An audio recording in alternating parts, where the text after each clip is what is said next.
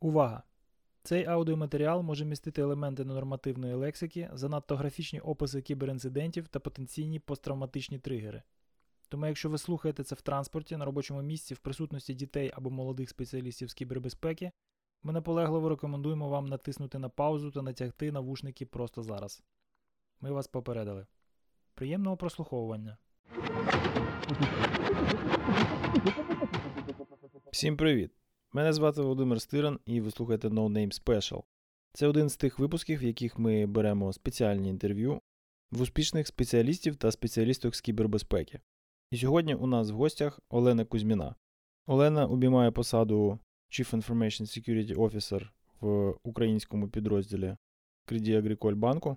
Вона пам'ятає, як це працювати з комп'ютером погодинно, що таке клавіатурний термінал і що з ним робити, як це викладати в університеті, і при цьому не втратити бажання спілкуватись з молоддю. Усім авторським колективом нашого подкасту ми чекали на цей випуск дуже довго. Чому?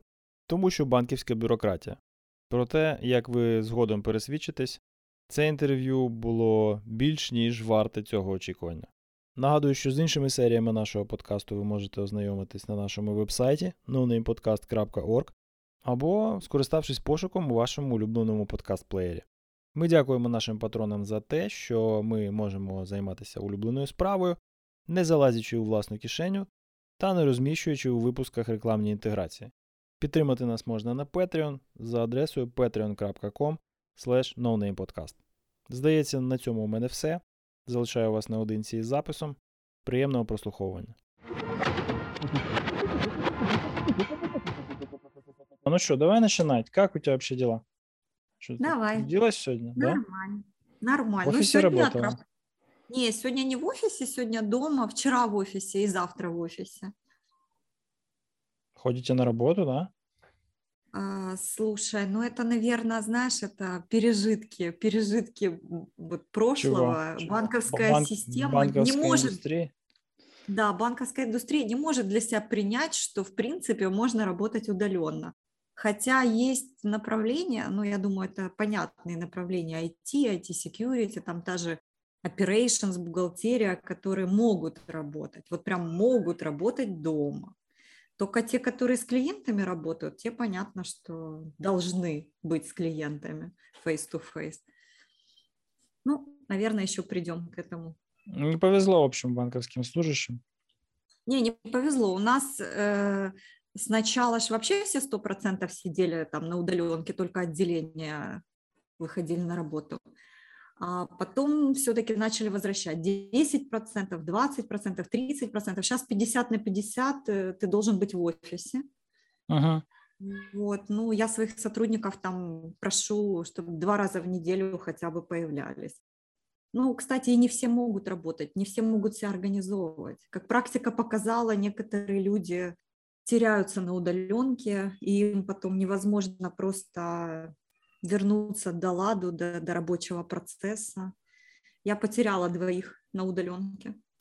Серьезно? Да. Печально. А вы никого Всем- не потеряли? Мне просто интересно. Ну, у нас в банке, я не знаю, там с другими директорами не общалась, но просто интересно. Может, это мне так не повезло, знаешь? Э, Смотри, короче, как я тебе отвечу на этот вопрос. У нас же э, есть определенная специфика, и благодаря ей мы, наверное, даже выиграли.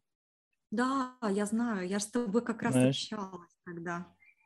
Да, потому что, типа, наша работа, она как бы достаточно, как это сказать, она больше напоминает не проекты, не процессы, а миссии, знаешь?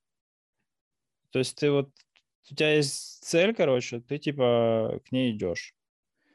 Ты к ней пришел, и ты, и ты молодец, да? И Ну, ты про обучение сейчас говоришь, да? Про, про не, вот, не, я имею в виду вообще любую проектную работу в консалтинге. Ну, то есть это не, если ты не занимаешься аутсорсом каким-то 24 на 7, ты что ты должен быть там доступен, да, как Blue Team, например, на аутсорсе.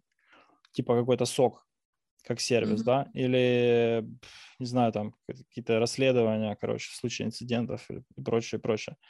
то оно, в общем-то, какое? Ты приносишь клиенту ценность. Как ты эту ценность принесешь, каким путем ты ее донесешь, знаешь, это как бы Главное ну, результат, клиенту все равно. Да, главное, что ты не Ну, расплескал ее по дороге, эту ценность, и Ну типа да, все. Поэтому берем рабочий день, который состоит, там, допустим, условно из 9 часов, да, потому что ты какое-то время едешь на работу, какое-то время едешь с работы. На работе ты, короче, там что-то еще делаешь, да, плюс-минус там третье, десятое, обед, час-полтора, кофе, короче, потрындеть, не дай бог куришь, так это вообще там еще минус, минус час, да, в течение дня. Тебя остается там рабочих, ну, часов 4-5. Когда пентестер там или консультант сидит дома и, ну, занимается встречами, ну, потому что работа там, она где-то на, на 10-15% состоит из встреч, да, э, и потом занимается каким-то продуктивным трудом, да, ну, если он автономная там единица, не надо микроменеджить, то утилизация возрастает. да, ну, то есть буквально э, в таком бизнесе сейчас я знаю, есть люди, которые работают там на двух работах. Там через день или до обеда на одной, после обеда на второй. Если могут себя дисциплинированно загнать в этот режим, то они буквально работают с лучшим КПД, чем если бы они сидели в офисе, при этом умножают это все на два. Понимаешь, Ты да? знаешь, я Звучит просто... по-дурацки, но это реальность. Ну, Это не мошенничество, люди реально приносят ценность работодателю. На самом деле, наверное, так и есть. Я вот даже по себе смотрю. Понятно, что сейчас вычитаем вот эту дорогу, да, сумасшедшую. И Мгм. то, что ты на работе, тебя просто дергают там просто встречами, как дела и все остальное. Да, дома ты успеваешь больше. Это с одной стороны. С другой стороны, живое общение никто не отменял. И когда ты приходишь в офис, многие задачи решаются вот прям быстрее. Наверное, зависимость, э, ну, А тут мы в упираемся во вторую часть моего ответа. Тут все зависит скорее еще от того, ну, во-первых, как подобран коллектив, да, а, и во-вторых, э, если у тебя, хотя это связаны, наверное, вещи, если у тебя вот эта роскошь э, перебирать ресурсом, да, что объективно в маленькую компанию, в бутик, условно, да, ты очень серьезно фильтруешь. Ты не берешь людей, потому что ты берешь людей. У тебя надо нанять человека, ты его там ищешь, резюме, короче, читаешь, там тебе HR что-то фильтруют, и ты там потом его собеседуешь, потом берешь. Не, не так. Ты знаешь человека. Ты уже что-то где-то о нем слышал, тебе его кто-то рекомендовал, да. То есть ты уже, ну, типа, знаешь, кого ты возьмешь. У тебя буквально вот как вот ты менеджер, да, у тебя в голове есть там, ну, у нормального менеджера, не знаю, как у тебя, может, ты там шибко сердобольная, хотя я сомневаюсь, с таким опытом, да, и в, в банкинге. У тебя есть, короче, кандидаты на вылет там, ну, там, ну, как минимум 5% должно быть всегда готово э, андерперформеров, чтобы в случае чего с ними попрощаться. Потому что, как бы, ну, экономика штука жестокая, и тебя могут поставить в очень неудобное положение в любой момент. А То ты же самое и берешь здесь. это все и пишешь, да, а потом мои сотрудники меня вот это послушают и скажут, о, так у нее есть эти 5%. Блин, ну это, по-моему, как бы всем известно, что любого менеджера, у которого есть больше там одного подчиненного, да, сразу есть как бы варианты, кого он будет увольнять, в случае чего, этого или этого, да. Ну, то есть, ну, если у тебя есть двое в подчинении, уже должно быть понятно в кризисной ситуации, какое ты примешь решение. Оно не популярное, оно не гуманное, но тебе надо быть к нему готовой, правильно? Короче, это не, сейчас не об этом на самом деле. Просто тут это все реверсируется. Ты, когда управляешь небольшой компанией, которая очень чувствительна к ресурсу, качеству этого ресурса, ну, по сути, тебе нужны эксперты, да, но на каждом уровне тебе только эксперты нужны. Не можешь просто взять человека, чтобы он работу делал. Не, такие тебе не нужны. Да, тебе нужен там топ своей весовой категории.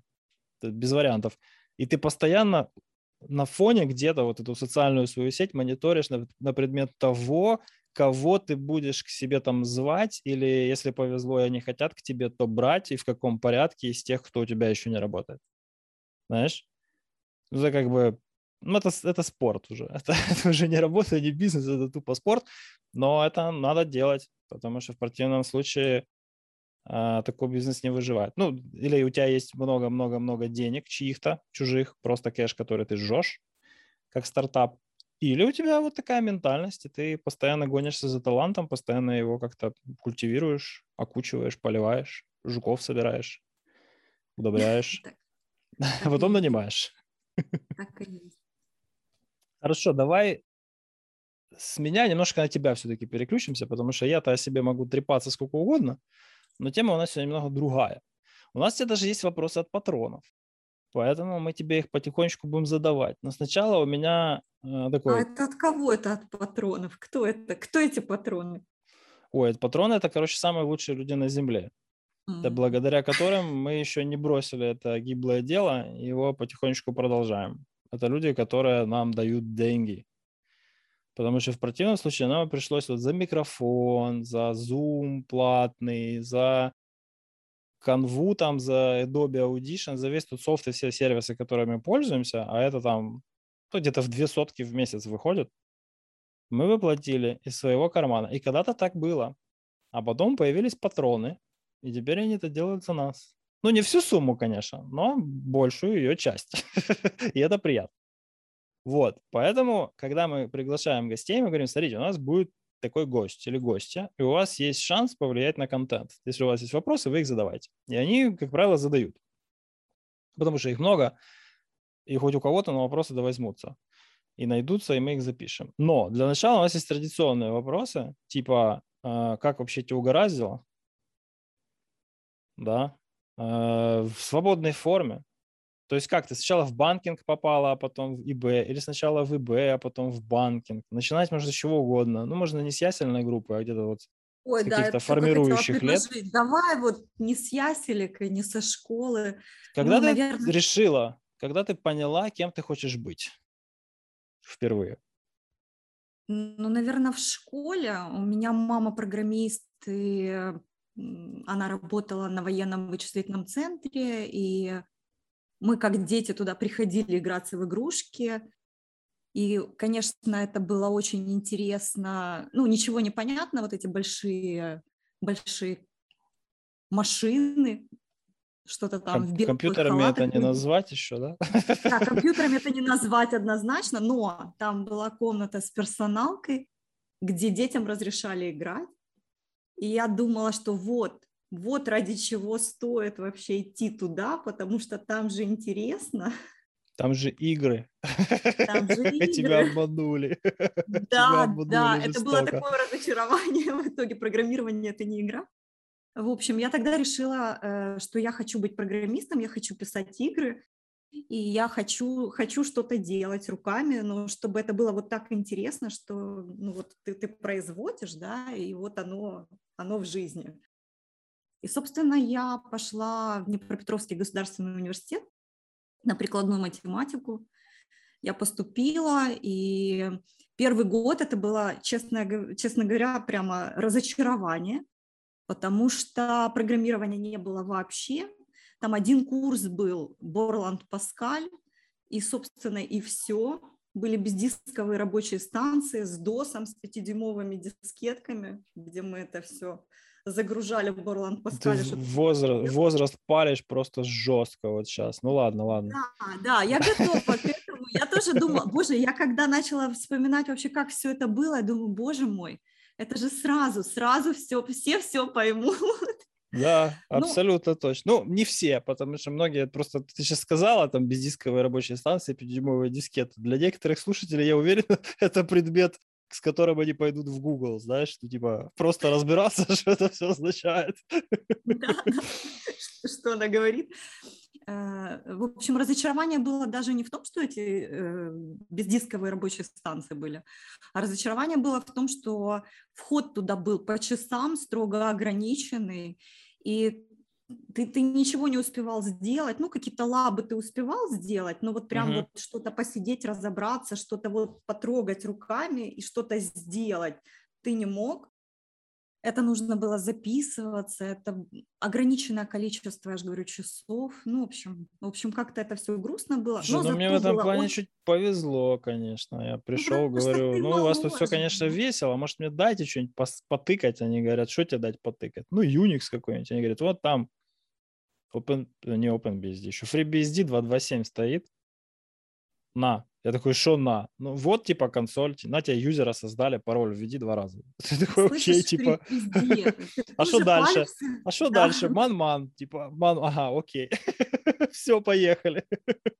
Ну, в общем, первый курс это был какой-то кошмар, э, одна математика, это матанализ беспрерывный, алгебра, геометрия. Матан, дискретка. Да, дискретная математика, все это было, и э, я была горда собой, когда я первую сессию сдала все три экзамена на тройке, нас было всего три человека, мы сдали с первого раза на тройке, и я поехала домой а все остальные с двойками остались на пересдачу. С прикладной вашей математикой, короче.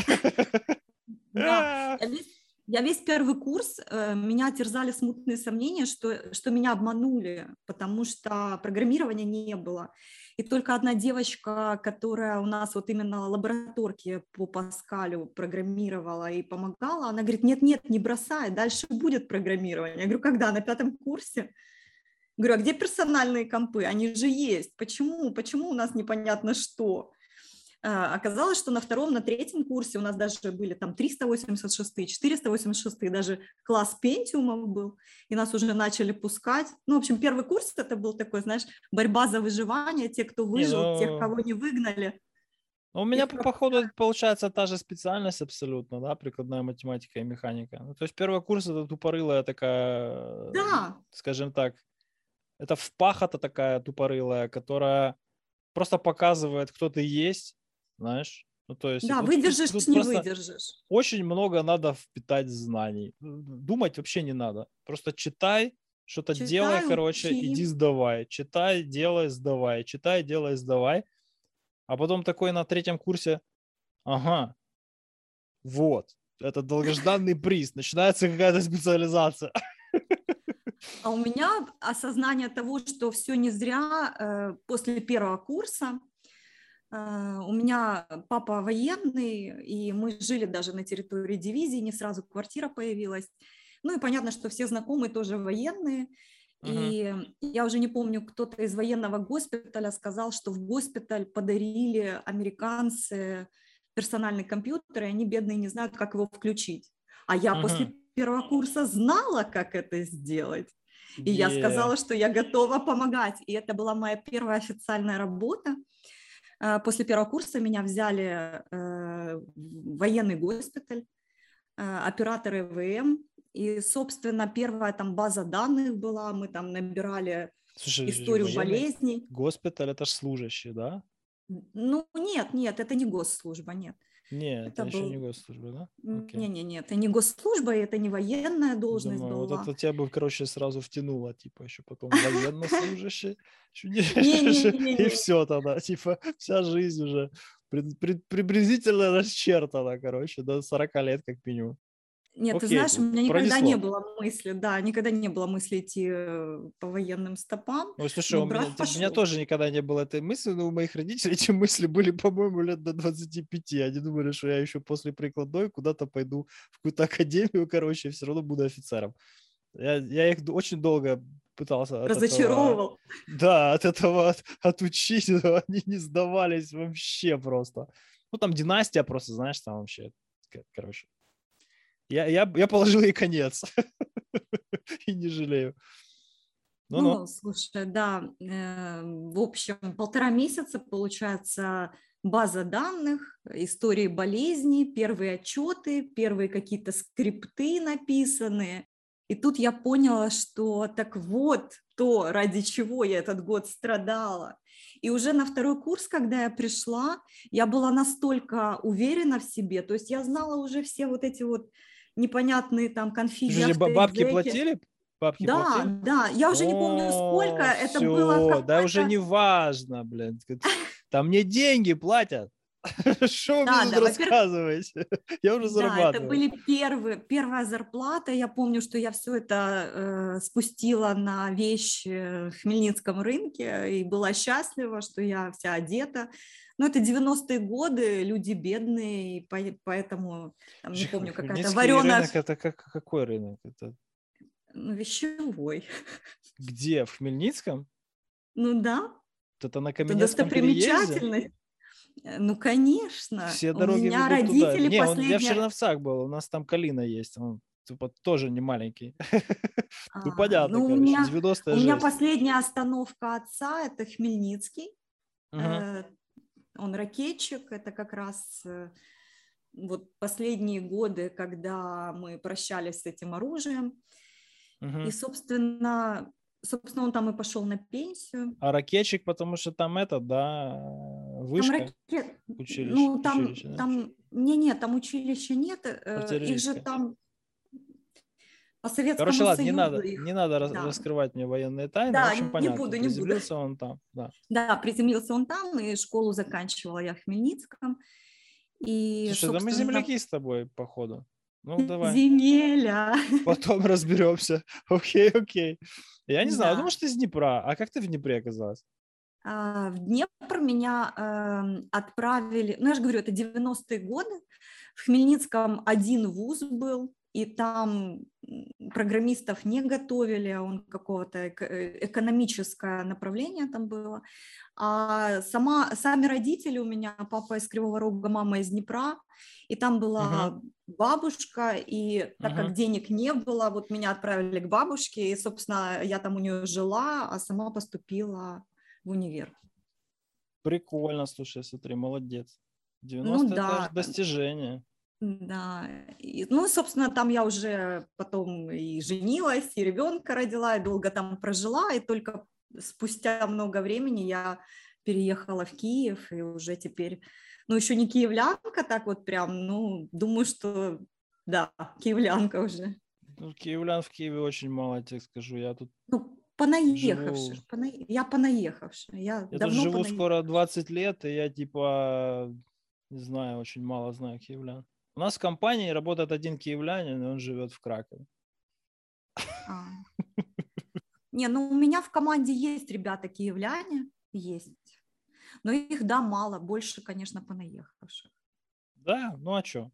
Столица растет, тут скоро нельзя будет Да. развернуться из этих домов. Да, Хорошо, про- приблизительно Продолжаем понятно. разговор. Да, в общем, на Ты втором курсе я уже была вся магистр? уверенная в себе, я уже Ага. понимала, зачем я здесь, и меня математика уже так сильно не пугала, потому что я понимала, что не это основное, а когда уже появились там, ну не просто там языки программирования, а когда появилась прям СУБД и там Мгм. и первые FaxPro, по-моему, да, нам рассказывали, то я знала больше нашего выкладача, и, меня собственно, PTSD ми- прям да, меня все слушали, я всем помогала, я всем рассказывала, как надо, потому что я уже на практике это все проходила. И тогда я поняла две вещи, что первое, мне очень нравится как бы рассказывать, обучать людей. И после универа меня оставили на кафедре, я была преподавателем пять лет. И вторая вещь, я Капец. все-таки, да, да, да, да, это капец. И, и второе, то, что все-таки специальность выбрана не зря, она очень интересная, прогрессивная, и она драйвит, драйвит, по-другому не скажешь. Вот. После, уже на четвертом курсе меня на кафедре э, э, пригласили быть инженером, и инженер делал все, то есть все, все, что только можно там, я не знаю, там расчеты часов, э, печатание статей каких-то, вот все, что связано с компьютером, все, что Мгм. профессура не умела делать, умела делать вот эта вот девочка, ну вроде как и не секретарь, но делает все за всех. Лаборант у отлично, нас это называлось.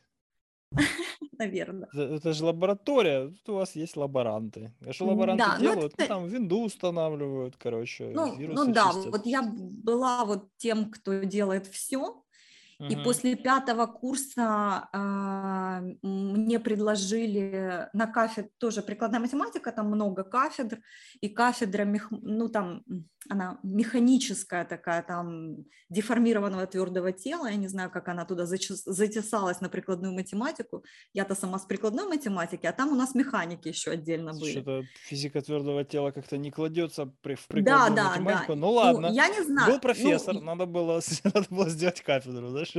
М, Да, но эта кафедра, она такая знаменитая, это кафедра Масаковского, это когда-то был А, это она, наверное, при какой-то оборонке там просто была прикреплена, знаешь, как это обычно Да, бывало при совке. Да. И, собственно, меня туда пригласили уже читать э, э, лекцию, хотя ассистенты не имеют права читать лекции, но просто некому было компьютерные курсы, все, что Мгм. связано с компьютерами, студентам некому было читать. Самый Мгм. молодой э, преподаватель кафедры был 45 плюс, а Мгм. следующий по возрасту был 60 плюс. И и я такая вся 20, 22-23 годика, которая только закончила универ. И я читала лекции, я вела практики, то есть все, что связано там с программированием, с компьютерами, компьютерная графика, СУБД. вот Короче, всё, что хватило тебя можно. аж на 5 лет? И что-то А, надоело да. тебе, или ты решила... Слушай, меня демотивировала и подрывала веру в справедливость, честно говоря, зарплата в 34 доллара. Я понял. Ну так и скажи, захотелось... Так я так и говорю. Захотелось денег. Жажда наживы увела А. меня в частный бизнес. Слушай, вот, вот даже сказать, что я там ж- ж- жадна до денег, то нет. Но 34 доллара, они меня просто Не, я утрирую. Просто к тому времени уже, наверное, 90-е закончились, вокруг начали появляться какие-то какие-то прибыльные предприятия, скорее всего, да? И Понимаешь, уже- э, да, у меня все время э, какой-то диссонанс был, как люди, которым я помогала там учиться, и что-то там они еле закончили, они получали там, ну, грубо говоря, 100 долларов, а я тут Мгм. вся в аспирантуре, тут что-то кому-то все время делаю, э, помогаю там какие-то расчеты делать, пишу статьи, причем эти статьи вроде бы ты написал, но перед твоей фамилией появляется куча профессуры, то есть ты там какая-то пятая там на почетном месте на своей же статье оказываешься Мгм, в авторах. мгм. Вот. Да, то- да, и все это было как бы обязательно, и, и ты такой думаешь, боже, какой-то путь в никуда, ну вот реально, знаешь, ты э, делаешь вроде бы научные статьи, тебя заставляют что-то переписать откуда-то, что-то куда-то вставить, почему, почему эти фамилии появляются, я даже не знаю этих людей. Ну, в общем, я Ну, решила, что Потому это... что так принято, знаешь? Да, да. И я решила, что это какая-то утопия, и мне, наверное, это не надо. Я, конечно, ну, привыкла доводить все до конца, и я даже сдала все кондминимумы, но защищаться я не стала, потому что это стоило очень много денег по тем временам. И я не поняла, зачем мне это. Чтобы получать не 34 доллара, а там 50 долларов, ну, буду я старшим преподавателем или доцентом, и дальше что? Ну, Вот. что, и, репе- собственно, да. Репетиторство или иммиграция, там как бы вариантов немного, на самом деле, по академической линии в то время. Ну, да, в общем. Э, И, собственно, какие-то, да, там были хорошие каникулы. Вот это я точно помню, что мне нравилось. Каникулы три месяца, то есть в мае Не, там ну, отдыхать мы экзамены все студенты любим. сдали. Да, и три Да. месяца каникул, но денег нет, ребенок маленький, не хватает ни на что. И э, в Ощадбанке как раз вакансия была разработчика. Я думаю, боже, я летом подработаю, а там зарплата была 100 долларов, по-моему. И думаю, пойду на три месяца в разработку, вдруг получится. Меня взяли, причем э, в отделе кадров э, сказали, что э, надо, наверное, вторую трудовую, ты же из, бан- ой, из университета ты же не будешь увольняться? Я говорю, нет, не буду. Они долго советовались с юристами, можно ли вторую трудовую, налоги же мы и там, и там платим, окей.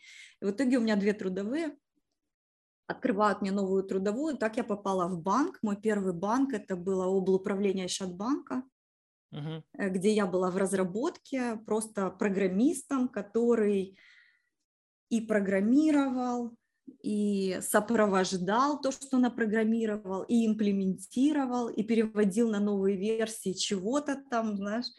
Э, В Ощадбанке оказалось очень э, много программ, ну, в Днепропетровске, по крайней мере, я не знаю, как в других регионах, э, в Днепропетровске оказалось очень много программ от разных эм, разработчиков, э, по контролю, по учету депозитов. Uh-huh. Ашатбанк – это же вот эти неподвижные сумасшедшие депозиты.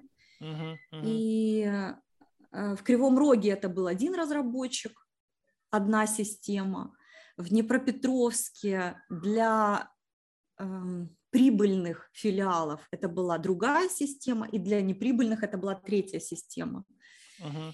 И Киев решает перевести все на какую-то централизованную программу. И э, сначала нанимают компанию, которая за тысячу долларов там должна каждый филиал переводить на эту новую программу, ну, то есть конвертировать данные из старой системы в новую и запускать. Uh-huh. В итоге э, что-то у них не получилось, и мы были там ну, в каком-то нехорошем свете. И мой начальник пришел ко мне, а я, а я молодая девочка, там мне 24, там 24 года, по-моему, мне было, или 25. И говорит, ну ты же программист, ты же сможешь конвертацию сделать? Я говорю, ну, наверное, только надо же как бы понимать э, форматы данных одни, форматы данных другие. В общем, мне поручают эту задачу, и я для всех трех систем делаю эти конвертеры, а, езжу по городам и весям. Особенно меня впечатлил, конечно, Кривой Рог.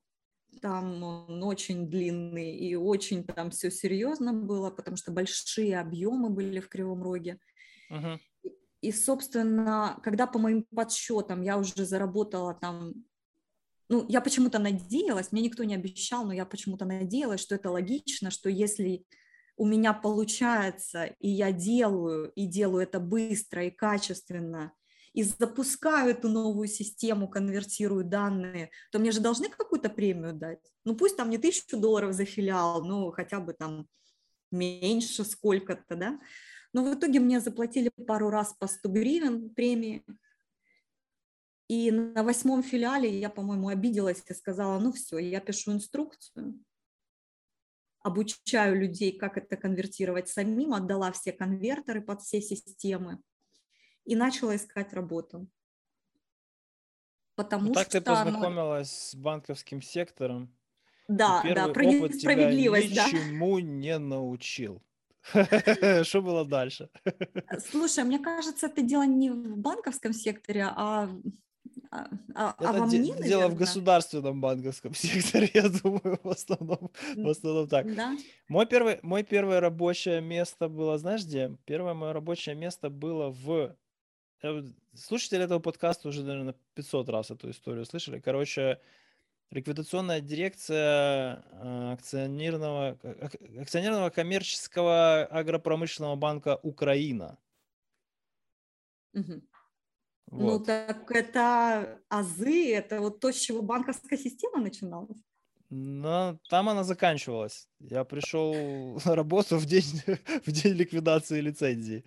То есть я а. устраивался а. на работу в банк, прихожу в понедельник, приходит телеграмма, вы знаете, все типа, можете не открываться. А кем вот. ты пошел? Ну вот им и пошел. То, что ты рассказываешь, это всю, весь, весь перечень всего и инженер, а, и программист, и он же грузчик э, всей техники, которую нельзя ронять и так далее, и так далее. Тоже в основном занимались конвертацией, потому что что? Потому что на балансе дофига депозитов, дофига открытых э, обычных счетов. Ну, то есть люди... Ну, блин, Банк Украина, да, человек пошел там, сдал, забила бабка корову, угу. продала ее на мясо, да, же денежку никто не даст. Есть же Банк Украина. Зачем бабки деньги? И открывают счет на ее имя, кидают туда денежку. Через три волны девальвации. Эта денежка составляет какой-то мизер, за которым даже ехать в районный центр смысла нет, потому что ну, из села до района добраться, это на, на э, поезде потратить больше денег, чем там осталось на этом счету. Да, и вот из этих вот маленьких-маленьких эпсилонов больше нуля, да, состоял остаточный вот этот капитал Банка Украины, который, собственно, подлежал ликвидации. Никто с этими деньгами, никто бы никогда, никогда бы не пришел бы, но агрегированные суммы там были просто, просто ненормальные. да, и вот это все надо было как-то свести. И как-то расскажете. Ну, там все было более-менее как-то все-таки унифицировано, но так как унифицировано там оно было 10 лет назад чуваками, которые это все внедряли на каком-то новеле, блин, с какими-то дердосами, да, а собирать это все в одну кучу приходилось людям, которые там даже документации не видели уже, да, ну, все работало ну, и вот работало. это у меня так было. У меня так было, у меня вот, не было да. документации, я угадывала, из какого поля в какое, вот это процентная да. ставка, вот это остаток, а вот это начисленные проценты. На что ага, оно похоже, да? Да, да, да. Это, наверное, да. это, наверное, дебет, да? это, наверное, кредит. А скажи, а скажи, как интересно, да? У нас не было аналитиков, у нас не было проектов, разработчиков, тестеров, у нас не было вот этого всего. Ты, ты один сам был всем и ты все делал, внедрял, программировал, тестил, все Но, работало. С другой стороны, у тебя было времени, скорее всего, значительно больше, чем сейчас. Знаешь? Сейчас вот эти все аналитики, все эти тестеры и прочие специализации этого процесса, они э, тоже нет хорошей жизни не потому, что надо больше рабочих мест, а потому что надо быстрее делать работу. Моя задача, которую я мог выполнять там 3-5 дней, ну, условно, там, вот таблица. Все, что я не знаю, она таблица. Реляционная. Все, я вижу, короче, колодки, вижу, вижу строки, типа там какие-то данные. И надо что-то с ней сделать. И мне говорят, надо. И они, они говорят, надо, понимая, что нет никакой гарантии, что я сделаю. Вообще, если я сделаю, для них это будет чудо, знаешь, потому что они понятия не имеют, как из этой точки я попаду вот, вот в эту, да. И поставили и ушли, а ты себе там мучайся. И ты мучаешься, у тебя в конце что-то получается. Сколько времени на это ушло, никто особо не заморачивается, да? Сколько времени надо, пусть, пусть сидит, делает, не трогайте никто. Знаешь? А сейчас все по-другому. Сейчас ну, у тебя нет, от сих до сих. не сильно согласна, не сильно. И вообще что... не надо быть со мной согласной. Это вообще моя догадка. На самом деле я не знаю, чем эти аналитики занимаются, если честно. Ты, Судя по тому, что знаешь... в конце они производят, это большой вопрос. Нет, ты знаешь, может быть, для каких-то э, вещей действительно это скорость, потому что они разгружают разработчиков, да, аналитики. Я, я бы не говорю, что это скорость, вот эти... я обобщил бы это как эффективность. Ну да, да. Вот, но с другой стороны, очень много формализма появляется и дополнительных телодвижений, когда ты эту, э, я не знаю, этот документ, да, который готовит аналитик, ФС или как он там uh-huh. называется, спецификацию эту, несешь там к заказчику, несешь ты к тестеру, несешь ты к разработчику, то есть много этих телодвижений, но с другой стороны, может быть, оно так и должно быть, э, но на скорость это, это точно влияет влияет. Это одна из тех причин, по которой я не пошел в разработку. И потом, когда у меня был соблазн перейти в разработку, я в нее не перешел и вообще ни дня не жалел, потому что воздвижение вот это вот оно... Это очень э, неблагоприятный э, сетап, это очень неблагоприятное окружение для развития потому что фидбэк наступает очень поздно. Я хочу что-то сделать и сразу знать, что это правильно было или неправильно. Я хочу, чтобы результаты принятых мной решений достигали меня быстрее, чем если я буду там вбухивать месяцы или годы жизни в разработку чего-то. Чтобы а ты знаешь, почему я не фидбэк... в разработке? Почему ты уже не в а, разработке? Да, ты уже не в разработке. Понимаешь, у меня была разработка, это вот не просто разработка, разработка. Я разрабатываю и не вижу, как внедряют и все остальное, uh-huh, да. Uh-huh. То есть у меня как раз вот весь этот цикл, полный цикл, весь, да? вместе с delivery, да, менеджментом, когда оно идет на прод, когда я вижу людей, которые там чем-то довольны или недовольны, благо... их лица, да, и ты благо... видишь результат благо... своей благородные, работы. вдохновленные лица, которые благодарны мне за то, что я сделала, да. А, слушай, ну э, ты начал там про бабушек и коров, да, э, рассказывать uh-huh. про Банк Украины, а я вспомнила, у меня был опыт, когда я приехала в какое-то там, я не знаю, ПГТ, село, и я до ночи э, настраивала и конвертировала базы, и все получилось. И вот женщина, которая, ну, как бы отвечает за, э, за эту программу, за этот учет, она говорит, так, все, я пошла. Я говорю, куда? Она говорит, так, все, у меня коза, мне надо ее доить, все, пока. Вот тогда я, Нормально. конечно, я, у меня Ну, тут- какая-то, знаешь, другая реальность. То есть я тут победитель. Совершенно другая тут- тут- система ценностей. Да, да, я тут все сошлось, тут ура, тут все, все, Ну, баланс. Блин, у А у каждого меня своя коза. мотивация. Да, у меня коза, все пока. Не, ну так а с козой серьезно все, понимаешь? Э, Вовремя не подоешь, а потом все сбивается, и там надо восстанавливать очень-очень трудно через медикаменты, короче, и в Кашпировского. Ну, то есть там все, все нелегко. Это биология. Это тебе, блин, не конверта- не конвертацию проводить задавать. Тебе не программирование. да. Но, Ладно, короче, как ты оттуда убежала? Из, именно из разработки. Ты просто внутри Ящада как-то поменяла роль, или ты побежала в другой банк? Нет, нет. Э, Ну, во-первых, я поняла, что просто разрабатывать, да, и не видеть вот, вот то, что ты говоришь, конечный результат работы. Ты же можешь вариться в том, что у тебя не получается, например, неделю или две. Мгм. А так как ты человек там, ну, я не знаю, обязательный, творческий, а спросить тебя просто некому, потому что ты сам варишься, это твоя задача, Мгм. то, то, то, то может и депрессия так наступить, конечно, через две недели. И потом, допустим, оно получается, и это счастье, оно ну, длится там, ну, день, может быть. А потом опять Мгм. следующая задача, и ты опять варишься, и опять с тобой некому поделиться твоими переживаниями, никто тебя не понимает. То есть это Мгм. специфическая вообще такая роль, вот этот development. И я поняла, что я настолько общительная, и мне надо общаться, и мне нужно видеть счастливые лица или несчастливые лица, но видеть фидбэк моей работы, то я, конечно, начала искать работу, и в Днепре открывался филиал Укрпромбанка, там искали программиста, который делает тоже все, от программирования до саппорта, там, я не знаю, до инсталлирования винды.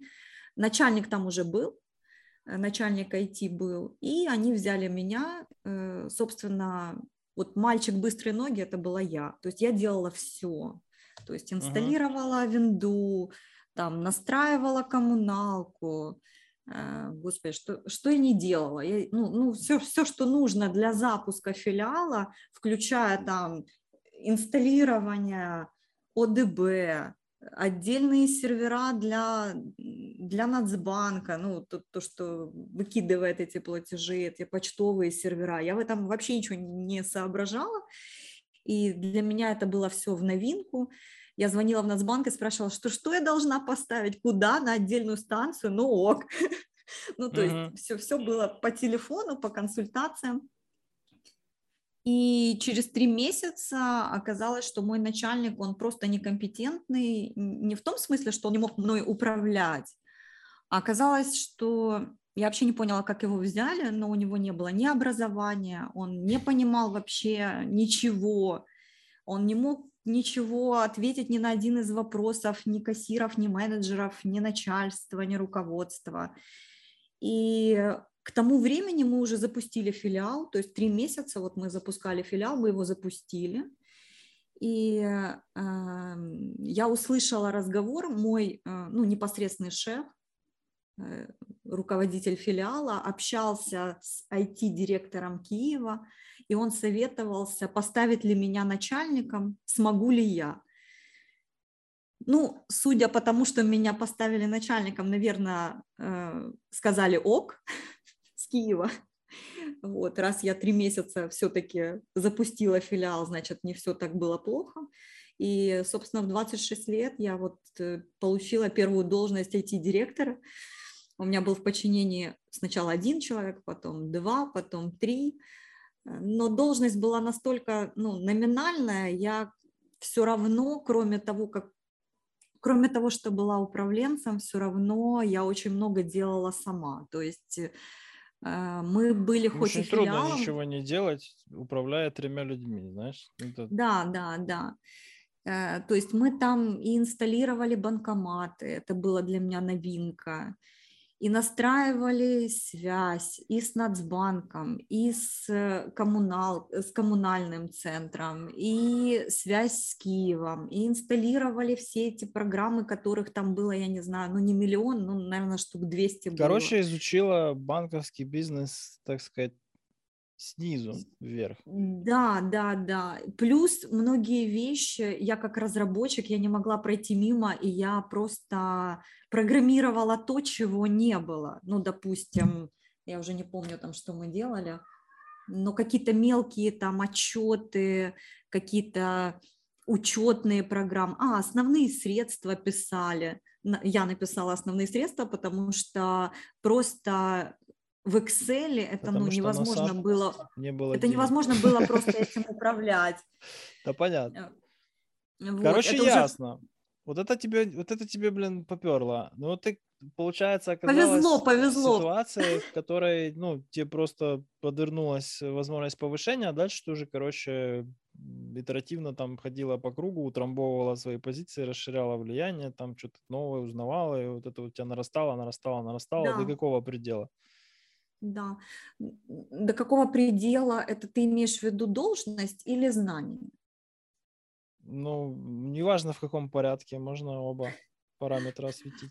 Если ты а. задаешь такие вопросы, я не могу сказать нет только должности или нет только знаний. Нет, ну я не поняла, что ты имеешь в виду, понимаешь? Я имею в виду, э, Укрпромбанк же тоже у тебя был не, не вечен, да, в карьере. То есть где-то до какого-то упора ты дошла, правильно? Где это Ты было? знаешь, настолько... Я проработала там 7 лет, Ой. и у меня там была очень классная команда. Я пока что 7 э, По лет только в Береже работал. Наверное, уже столько нигде больше работать не буду. Ну, ты не зарекайся.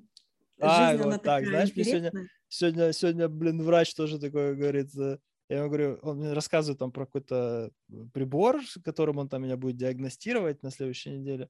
Хантер. Я говорю, о, какая интересная штука, типа, не знал, что такие существуют. Он так смотрит на меня и говорит, ну, поболеете, еще не такое увидите, знаешь.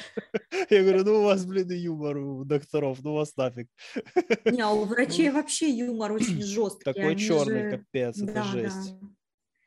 Я же когда в госпитале работала, я поняла, что это самые юморные люди с самым черным юмором, которые это... вообще когда-либо... Я, я это понял, когда мы в КВН играли с мединститутом, ну, против, вернее, мединститута. У них, если бы, был, если бы была такая категория, как черный КВН, у медиков невозможно было бы выиграть. Просто, ну, просто невозможно. Это люди с полностью атрофированным чувством стыда, знаешь? То есть это, ну, это вот люди с управляемой социопатией. Они могут, они могут включать психопата.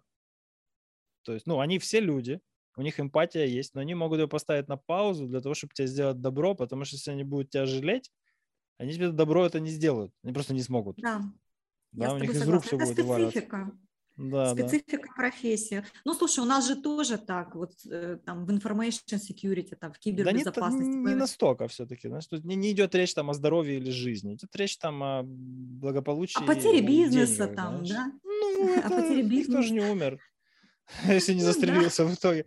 А, значит, хорошо, вот, ты, значит, э, все-таки вот по линии банковской продолжал, или у тебя были перерывы?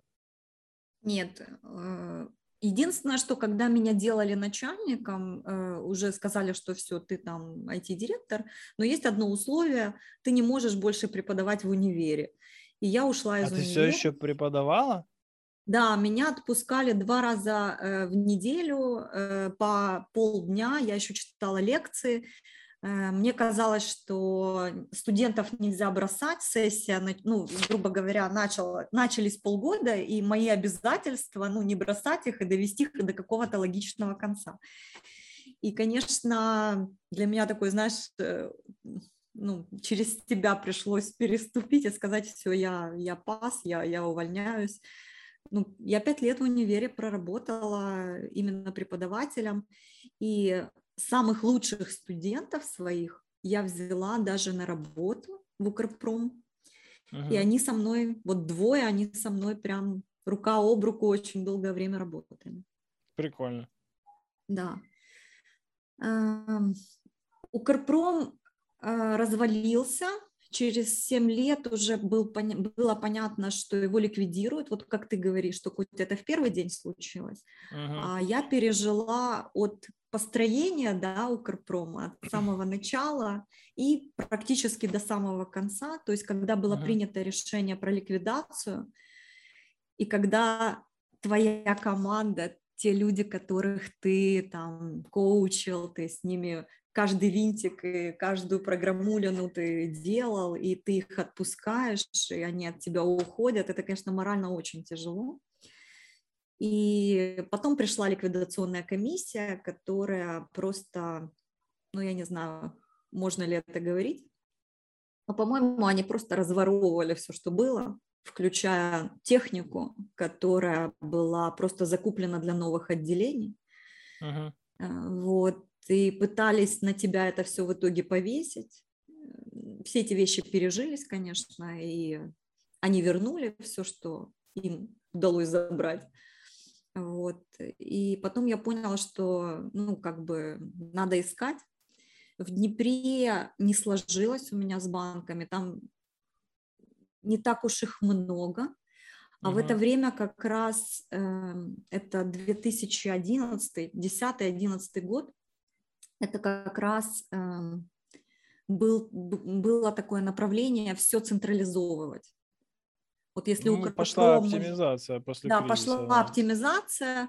А э, мы... Все хотели себе процессинг, все хотели себе, короче, все хотели себе вот полный цикл и как можно больше централизации, оптимизации. Все. Да, Помню и период.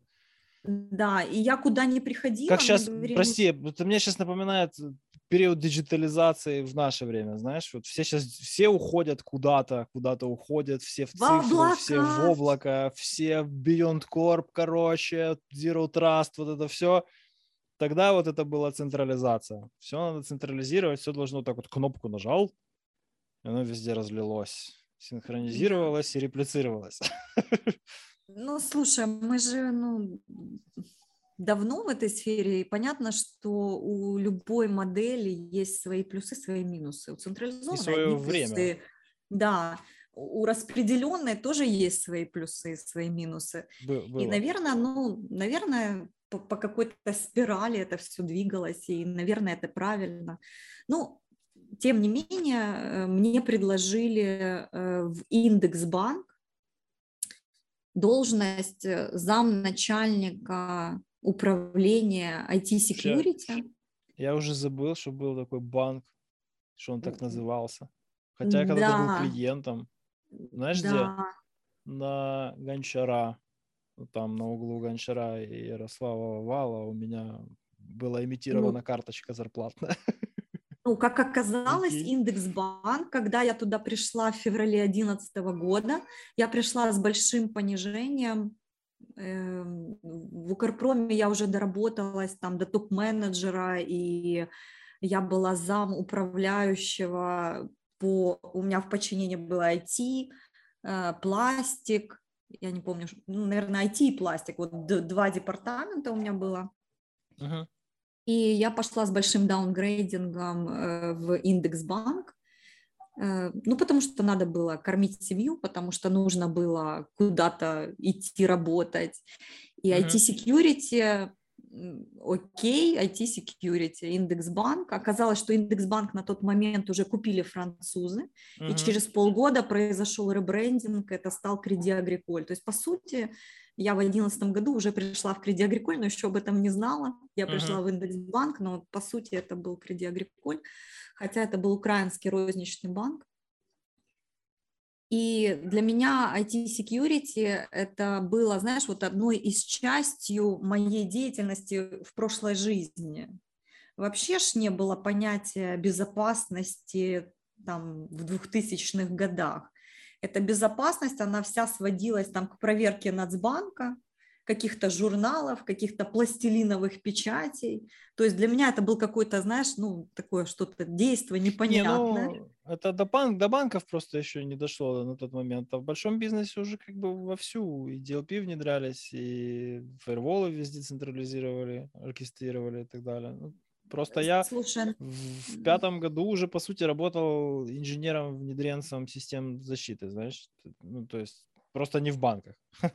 Преимущественно. Банки дошли до этого где-то году в восьмом-девятом. Ну, в Украине, я имею в виду. Ну вот а в так, в принципе, да, насчет... это было типа как, э, кто главный, короче, по компьютерам? Вот он и безопасностью занимается. Да, да, это именно так и было, то есть это была одна из функций, которая, ну да, Нацбанк приходит там раз в году проверять, окей, вот тебе все журналы. Угу. Первый раз, когда они вообще пришли проверять э, филиал, я честно призналась, сказала, я ничего не знаю. Я генерю ключи, вот у меня, вот, пожалуйста. Я все рассказала, как я делаю. Естественно, оказалось, что я там не веду 100 журналов еще дополнительных, у меня там на серверно не висит еще какой-то... Как же без журналов? Ты что, да? Отдельный да, человек без журналов... Он квалифика... да, курсы повышения все... квалификации должен был пройти. как это без журналов? Слушай, э. ну на серверной нужно было обязательно повесить приказ, кто в нее мог входить в эту серверную. Конечно. Оказывается. Без этого никак. Хакеры первые, это, ну, пер, хакеры, когда вламываются в серверную, первое, что не проверяют, висит ли журнал на двери. Ну да. Ну вот. это НБУ, ну, короче, понятно, это наша боль и, и стыд. Да, наш, эти и... все вещи, они мне, ну, как бы, ну, очень долгое время не были понятны, и до сих пор, наверное, непонятны. И слава богу, что в Нацбанк пришли. Они для, того, что, для того, чтобы они тебе были понятны, у тебя, э, у тебя должно быть пузо, короче, такое, знаешь, и мозоль от фуражки. Вот туда тебе станет понятно, а без этих атрибутов нет, никогда не дойдет до тебя все это. Это Я так точно. и не понял. Вот, ну, это, вот эти требования, короче, они настолько архаичные и существовали, знаешь, как некоторые предметы на кафедрах э, в вузах. Просто потому, что существовали преподаватели, которых надо было трудоустроить. Поэтому был такой предмет в программе, и поэтому нужно было его учить. А. То же самое и здесь. Были а, люди, их надо было чем-то занять. Ну, для меня Особенно, знаешь, вот, вот просто меня убивало это требование, когда ты должен включить почтовую машину, и там лежала эта амбарная книга, и ты должен был написать, кто включил эту, этот компьютер. Зафига. Ну, вот ну потому бы. что Какой вы там... очень давно, когда компьютеры были большими, а программы маленькими, а. А, вот в этом и заключалась вся компьютерная безопасность. Это знаешь, как, блин, ты смеешься, а, а ты ФОПом никогда не была, да? А вот э, книгу доходов нам отменили только, кажется, в прошлом году, а может быть даже в этом, чтобы ты понимала. То есть у тебя есть счета, со счетов угу. ты можешь в любой момент показать выписки для декларации, да? То есть Но этого мало. Все, все свои плюсы и минусы ты можешь показать, но этого мало. У тебя должна быть какая-нибудь хрень в свободной форме, хоть в Excel, пофиг, но книга доходов, хоть ты тресни да, и проверять у тебя ее будут только один раз в жизни, когда ты будешь этого ФОПа ликвидировать, а ты не планируешь это делать. Ну, как ты будешь деньги получать, знаешь? Ну, то есть э, вот, вот так и жили. А зачем, непонятно. И так никому и не было это понятно. И в конце концов просто взяли и э, ее отменили. А бухгалтера, которые, блин, а, представь себе, короче, бухгалтеры, которые обрабатывают там сотни, тысячи ФОПов на галерах. Да, вот они все кумулятивно миллионы часов тратят на то, ну, тратили, тратили на то, чтобы вести эти долбанные книги доходов, да, а если бы ФОПы это сами вели, то это было бы время, оторванное от разработки программного обеспечения. Представляешь себе, да, кумулятивно, сколько это ну, бы стоило. Да. То есть это уже оптимизированная схема. Но тем не менее. И никто об этом не думал, потому что кто-то где-то когда-то сказал, ну как же, типа, ФОП есть, а грузбуха нет. Ну что ну за бред? Как такое может быть? И концептуально это очень правильная мысль. Где-нибудь в 78 году. Знаешь? Ну вот. Слушай, ну... Это все объясняет. Да, это все объясняет. Но я очень рада, что в определенный момент времени в Нацбанк пришли какие-то прогрессивные люди. Ну, это не, ну, неизбежно, знаешь. Э, да, как, как наука прогрессирует начали... от похорона к похорону, так и все прогрессирует рано или поздно. Ну, это типа известная истина, ничего с этим не сделаешь, это прогресс. Да, и они начали прислушиваться, и я уже не помню, какой это год был, э, я пришла, я не поленилась, распечатала все эти дебильные совершенно требования Национального банка и говорю, вот смотрите, банковская тайна, вот мы только с банковской тайной работаем, какие бумажные mm-hmm. журналы. То есть мы отправляем по почте, но при этом мы должны пойти куда-то и записать в бумажном журнале, кто куда отправил. Как вы себе это видите вообще? Ну вот как? 21 век. Ну и таких требований там про пластилиновые коробочки запечатанные, про отдельные кабинеты, в которых только этими ключами можно подписывать, а отдельные кабинеты с решетками на окнах только другие. Это, это как вообще? Ну так вот как французам нечего. Да? Ну да, но вот как французам объяснить, почему люди должны сидеть в клетках? Вот как? И, и тыкают все на тебя. Лучше бы ну, вас да. китайцы купили, знаешь, было много проще. И, и, и ты раз, и, и тебе все, ну, как бы, все тыкают на тебя, типа, это требование IT-security. Я говорю, это не мое требование. Это compliance, сорямба. Да, да, да. Там, там, это не я. Не, ну это, ну, что поделаешь. Да, я пришла в Нацбанк, да, с, такой, с таким пакованом этих постанов, и угу. слава богу, что что-то, понятно, что что-то они могли исправить, что-то они не могли исправить, но, по крайней мере, убрали, ну, такую, знаешь, большую часть, которая заставляла вот эти вот отдельные комнаты, эти все граты на стеклах, эти все пластилиновые коробки, какие-то журналы, убрали вот этот вот стандарт СУИП, который вообще мертворожденный, который просто это... Убрали? знаю, коррупцион... Да, убрали. Коррупционная составляющая Капец. была. Серьезно? Ну, здравствуйте, 95-ю... Ну, ну да, мы же в 95-ю постан... Несколько лет назад отменили СУИП, на его основе сделали 95-ю постанову, очень конкретную. Там, конечно, есть ИСО 27201, но оно уже не заставляет вот эти дебильные требования, не заставляет тебе компании выбирать по миллиону гривен, которые тебе эти пакованы бумажных э, бума, бумажек рисуют. Боже, какую индустрию развалили, это капец. Да, Просто да. могила Я от катинга в IT Украины. Слушай, ну для меня это просто как глоток свежего воздуха. Но Я... это уже давно случилось, давно случилось. То есть, еще раз, давайте, давайте, давайте, не знаю, давайте выпьем. Давайте. давайте наливай. Значит, в эфире подкаста, No Name подкаст, нам сейчас Алена Кузьмина, вот буквально вот в реальном времени сообщает, что вот этот, вот этот не, просто, не знаю, у меня эпитетов не хватает, это СОУ ННБУ, которая на основе ИСО-серии, которая вот эта Ивченко там выстрадывала, короче, перевод, и потом вместо рекомендательного делала его обязательным, и вокруг которого да. были все эти сумасшедшие коррупционные схемы. Да. Он да. теперь не действует. Он не действует уже несколько лет. Слава Его яйцам. отменили. А как я, сделали... как, почему я об этом не знаю? Я не вот знаю, почему ты об этом не знаешь. А как а я такой, я такой, знаешь, мы с банками не работаем, мы в эти дебильные тендера не играем, мы, короче, вообще ничего не хотим иметь общего с банковской системой Украины, ну, кроме того, что она должна как-то двигать наши бабки. Ну, без этого уже никак, потому что иначе это будет незаконно. А оказывается, банковская система Украины так ни хреново продвинулась с тех пор, как я последний раз имел с ней дело. Нифига себе. Круто. Да, Спасибо тебе, это хорошая новость. Да, была создана рабочая группа э, из нескольких представителей банков. Я была главой рабочей группы, э, представителя Нацбанка. То есть ты еще и развалила эту всю хрень? Да. О. И что, и потопталась, да? Я рада, что ты рад. И, и закатала в асфальт потом. Короче. Ну слушай, ну это реально была коррупционная сад. схема. Ну, ясен это была красен. Как можно взять схема. ИСОшный стандарт, который рекомендателен по своей природе? Там обязательно части, его, это только мета, да, да 2701. Сделайте политику, проведите оценку рисков, что-то обработайте, что-то примите, да, а вот контроли.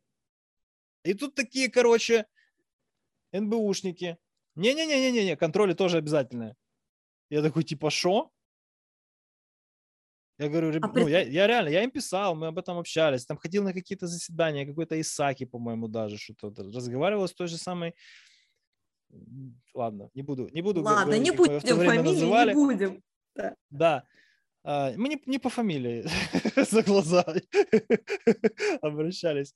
А, Так вот, э, пытался привлечь внимание к всей абсурдности того, что они, во-первых, даунгрейдят требования.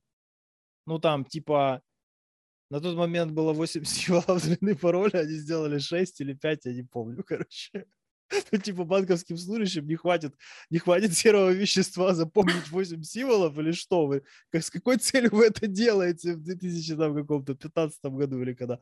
Не, раньше, в 10 Ам, и, все было типа пофиг, знаешь? Вот у нас высокая цель, короче, мы несем в массы, а духа этого стандарта, да, ну как его, ну в Швейцарии писали в комитетах, они так и не поняли, мне кажется. То есть они не поняли, зачем стандарт вообще существует. Они просто взяли его основу, перевели плохо. Поняли, думаешь, да? Они Думаешь, поняли, только не Я сам всё-таки- стандарт. Знаешь, в чем был смысл? Смысл М. было заработать денег, и они их заработали. А сам стандарт это просто прикрытие, это просто, знаешь, модное, красивое слово. Вот как, я не знаю, там 20 лет назад было э, модно идти в IT и быть программистом, потому что за этим будущее. Так, э, пять лет назад появилось модное направление information security, которое тоже никто не понимал, но оно было очень прибыльное, очень деятельное. И главное, что запугали банки, можно было только сделать этот СУИ правильно, если правильные конторы себе возьмешь для того, чтобы они тебе написали эту пачку документов, коробки документов. Мгм. И стоило это такса 1 миллион гривен. Мгм. Ну, такое. Проехали. никогда бы не стал делать этого за 1 миллион гривен. Ну ладно. Короче, собрались вы, значит, Агриколь, Шобле. наверное, смотри, Креди Агриколь это, наверное, был единственный банк, потому что мы не стали платить, мы не нанимали конторы. Правда, моя руководительница все-таки побоялась того, что я могу там куда-то уйти и не довести до конца. Все-таки компанию какую-то взяли, которая бы довела, если бы вдруг что-то случилось. Но по сравнению с одним миллионом гривен, там, по-моему, заплатили им 30 тысяч гривен, но это смешно было, просто чтобы они никуда не делись. слушай, давай, давай, короче, раз уж мы, блин, так копнули в историю, это реальный такой пласт истории вообще безопасности в Украине и банковской системы в частности. Вот тебе известный случай, меня всегда интересовало, что НБУ сделает, сделал бы, уже давай так, Мгм. я надеюсь, что к этому никогда не вернется, А, что бы сделал НБУ, если бы у меня в банке был э, родительский стандарт имплементирован и сертифицирован. То есть, если они заходят ко мне с проверкой по СОУ Н, НБУ 65, да, точка 1 или что там, Ну, а у меня на смотри, входе висит сертификат Full Scope ISO-шный, 527.01 да? Compliant, да. Каким-нибудь, не знаю, там, Веритасом или Тювом подписанным. Мгм. Вот какова Мгм. была бы их стратегия в этой ситуации? А ты говоришь до того, как они пришли к тому, что это надо менять, или после? После, не, э, вернее, не, когда они еще ходили и вот это вот кошмарили им банки. А, я думаю, что это бы не подошло. Они бы тебе написали припис, чтобы ты это исправил, и все равно бы внедрил это все в рамках САУ, НБУ, вот это вот то, что они хотят. Скорее всего, Окей. чтобы ты бы на это потратил меньше денег, средств, ресурсов, потому что, ну, по сути, это тот же стандарт. И очень да. многие там те же политики, документы, процедуры, они, даже оценка рисков, оно у тебя все это было. То есть, ну, ты бы все равно немножечко там где-то что-то бы Короче, делать все равно да? что-то надо, я понял. Да, но ничего не делать бы не получилось. Ты бы все равно э, написал как минимум бы табличку с контролями, ты бы все равно критические системы себе написал там в табличку в отдельную, какую-то схему бы нарисовал, которой нету в стандарте. То есть все равно какие-то вещи ты бы, ну, лишние телодвижения ты бы делал. Я понял. Спасибо. Это ответ. И, короче, собрались вы в Шоблу. А, Короче, да, собрались э, и начали писать 95-ю постанову. Мы понимали, что сам стандарт ты не виноват, 27201 и 202, он же хороший стандарт, он же хорошему учит. Ну, плюс-минус. Кого, знаешь? Кого? Ну, слушай, Нас, ну, как профессионалов, он учит хорошему, а бизнес он учит очень нехорошему, на самом деле, давай так. Бизнесу он дает отмазку вообще ничего не делать, если денег нет или желания, знаешь? Э, ну. Да, но с другой стороны, он хоть как-то стандартизирует какие-то процессы, согласен, людей как-то мотивирует система на то, что нужно... неплохая. Ну, вообще да, ресурсный подход системы управления неплохой. А это просто как частный случай. Угу.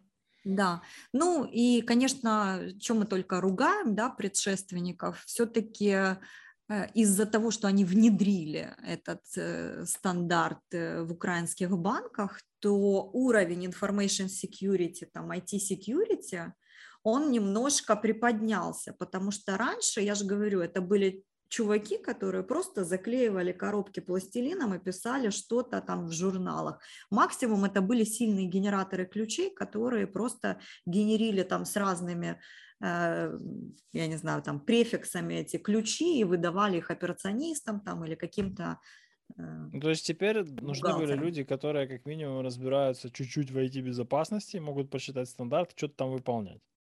Да? Ну да, и хотя бы люди стали понимать, что такое риски, что такое угрозы, хотя бы, хотя бы каким-то другим языком начали говорить. Uh-huh, uh-huh. Вот.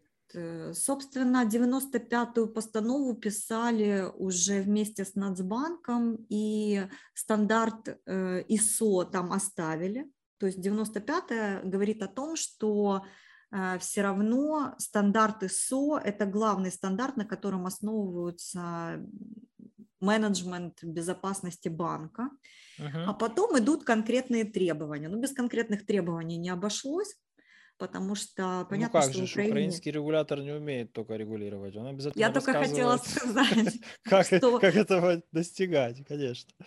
Да, что надо же что-то проверять, конечно. и поэтому остались стандартные вещи, ну, во-первых, надо проверять, а во-вторых, э, все же тоже украинцы хитрые, и понятно, что если там нет э, какой-то конкретики, то можно же ничего не делать. И поэтому... Это пока не посадят. Ну, знаешь, задача регулятора какая? Не вмешиваться, пока ничего не случилось. Ну, в нормальной стране, это, я имею в виду. Это которая да, регулятор, это... а не как у нас. А когда что-то случается, то тогда извини, чувак, будешь тюрьма сидеть. Тут все просто. Да, и там появились, конечно, требования, ну, какие-то требования нормальные и совершенно такие, ну, прагматичные, что ли, uh-huh. из практики. А есть, конечно, такие, которые я потом говорила, откуда это? Мы не писали. Ну, там юристы добавили. Это как в мультике «Ваш сын дядя Шарик». Вот точно так же да, эту постанову да, да, потом да. кинули на согласование по всем нацбанковским э, департаментам. И там юристы одно написали, там кто-то там другое, может там, ну, в общем, ну, появились какие-то... разыгралась. Да, но все равно э, эту постанову нельзя сравнить ни с чем, что было до этого, потому что там хотя бы читаешь, и не хочется тебе спрятаться от стыда. Uh-huh. Uh-huh.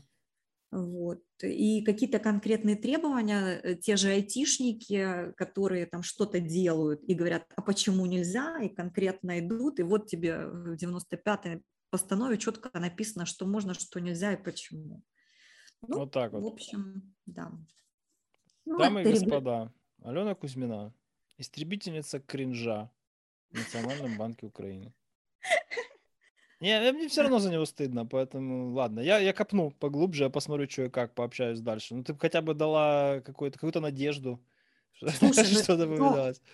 Я тебя сейчас, может быть, удивлена, там 95-я постанова, это было просто ну, начало э, вот этого маховика, Uh-huh. Сейчас э, у них уже есть СЕРТ, э, они обмениваются uh-huh. информацией с банками, они достаточно, э, люди, которые вот в этом серте работают, они достаточно квалифицированы. Много лет, ну там если серт закрыли, да, тему, то у них э, наконец-то появился центр сертиф... Э, сертификационный центр ключей, о котором uh-huh. они все, все время это говорили, но все-таки удалось наконец-то это внедрить, и они э, наравне с ЦЗО выдают ключи, выдают, могут выдавать ключи, могут сертифицировать другие банки, uh-huh. центры других банков. И Что это тоже достижение. Да, ну движется. Ну, потому что друг, есть другой формат пришел людей. Вопрос, вопрос, э, как ты попала в безопасность, не возник, потому что ты в нее перетекла, короче, да? То есть в какой-то момент пришлось поменять работу, и вот так вот, ну, я это тоже умею, да? Э, ты знаешь, оно кажется, что так просто и на самом деле сложно, потому что э, когда я пришла э, в IT-безопасность, меня посадили на заявки с вот этими непонятными сертификацией ключей, с вот этими журналами только. Uh-huh а обещали, что это IT-сфера и IT советуются с IT-security, то на практике оказалось, что это не так. И через полгода э, я сказала, что я буду уходить, потому что это не то, что мне обещали, мне это неинтересно, просто неинтересно. И э, как раз э, совпало с требованием группы создать управление отдельное information security, не IT security, а information security, uh-huh. и возглавят это information security CISO, это Chief Information Security Officer, и, собственно, призвано это управление быть контролером над IT и IT security. Uh-huh. То есть создание вот этих всех э, постоянных контролей, оно очень перекликалось с вот этим требованием Нацбанка САУ НБУ, uh-huh. вот этим стандартам. И мне предложили возглавить это управление из меня одной. Через три месяца мне разрешили взять еще человека, потому что одна я просто не успевала все эти контроли делать, которые группа э, прислала. Uh-huh. И, собственно, в рисках мы проработали с вот с моим сотрудником, наверное, года четыре, э, пока я построила всю эту систему, пока мы вот этот СУИП сами построили, пока мы эту оценку рисков придумали, методологию.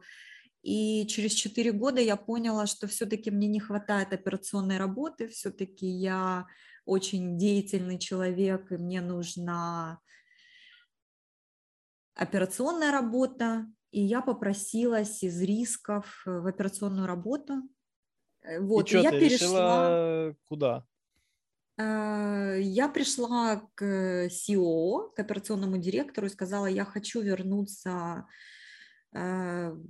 я, я IT, IT-security, то есть я хочу приносить пользу людям, я не могу только быть контролером и раскрашивать таблицы в разные цвета, делать экшн-планы, мне это скучно я все, что могла, построила, и как бы хочу вернуться в реальную жизнь, в операционную работу.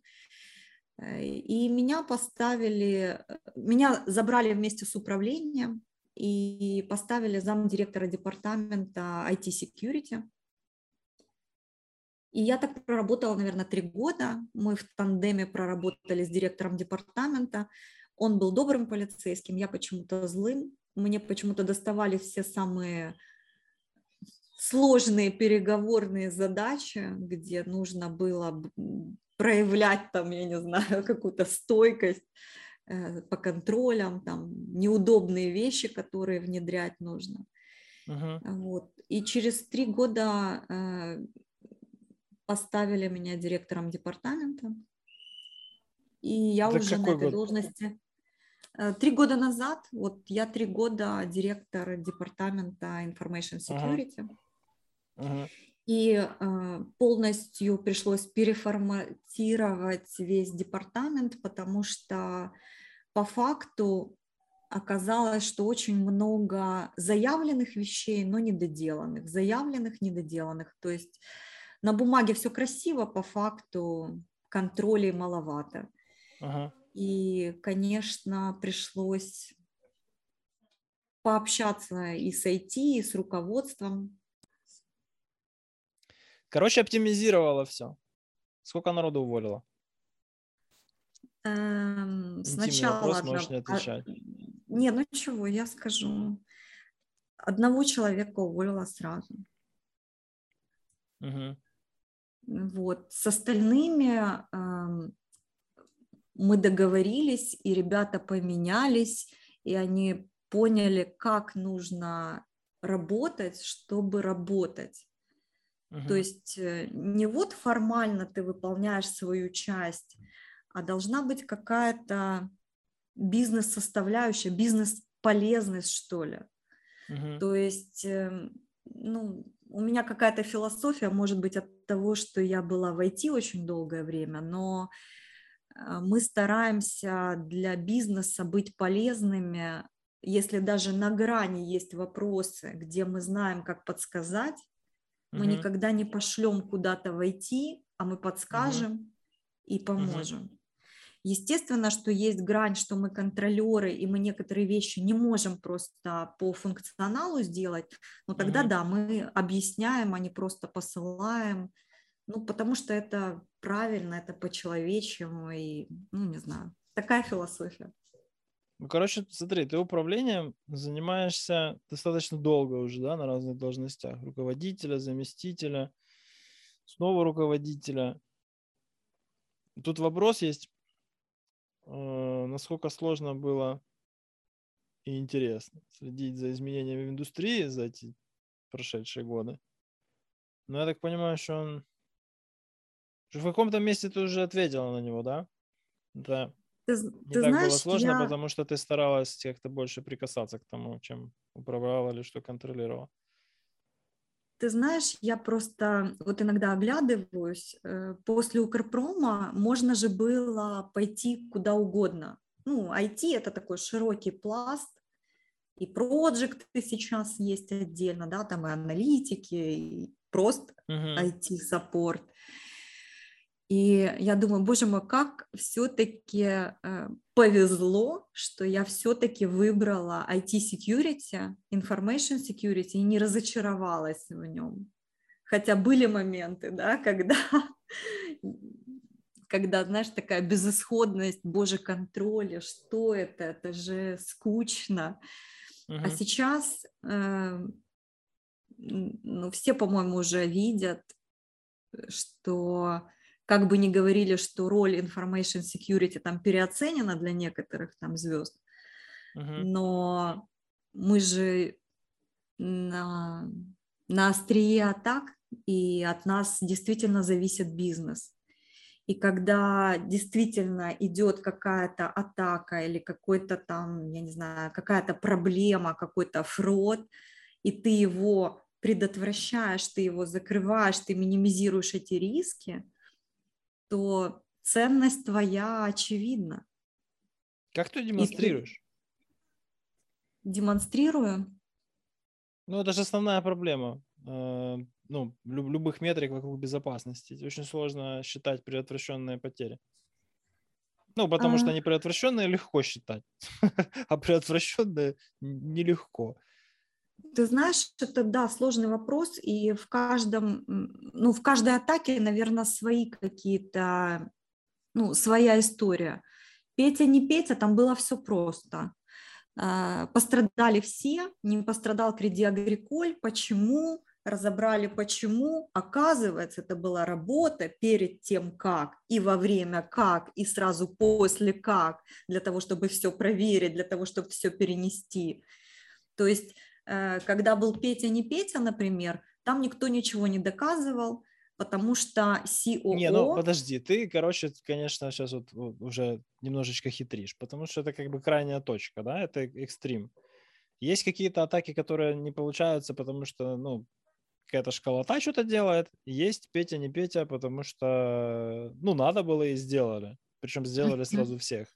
В этом континууме есть куча всяких разных других категорий, но ты как-то можешь сказать, что вот есть какая-то систематика в оценке э, предотвращенных угроз, да? То, то, то есть вот э, как твой бизнес Ну, кроме того, что ты приходишь и заряженная там харизмой, им об этом всем красиво рассказываешь, да, вот как твой бизнес понимает, что ты была успешна, защищая его от киберугроз.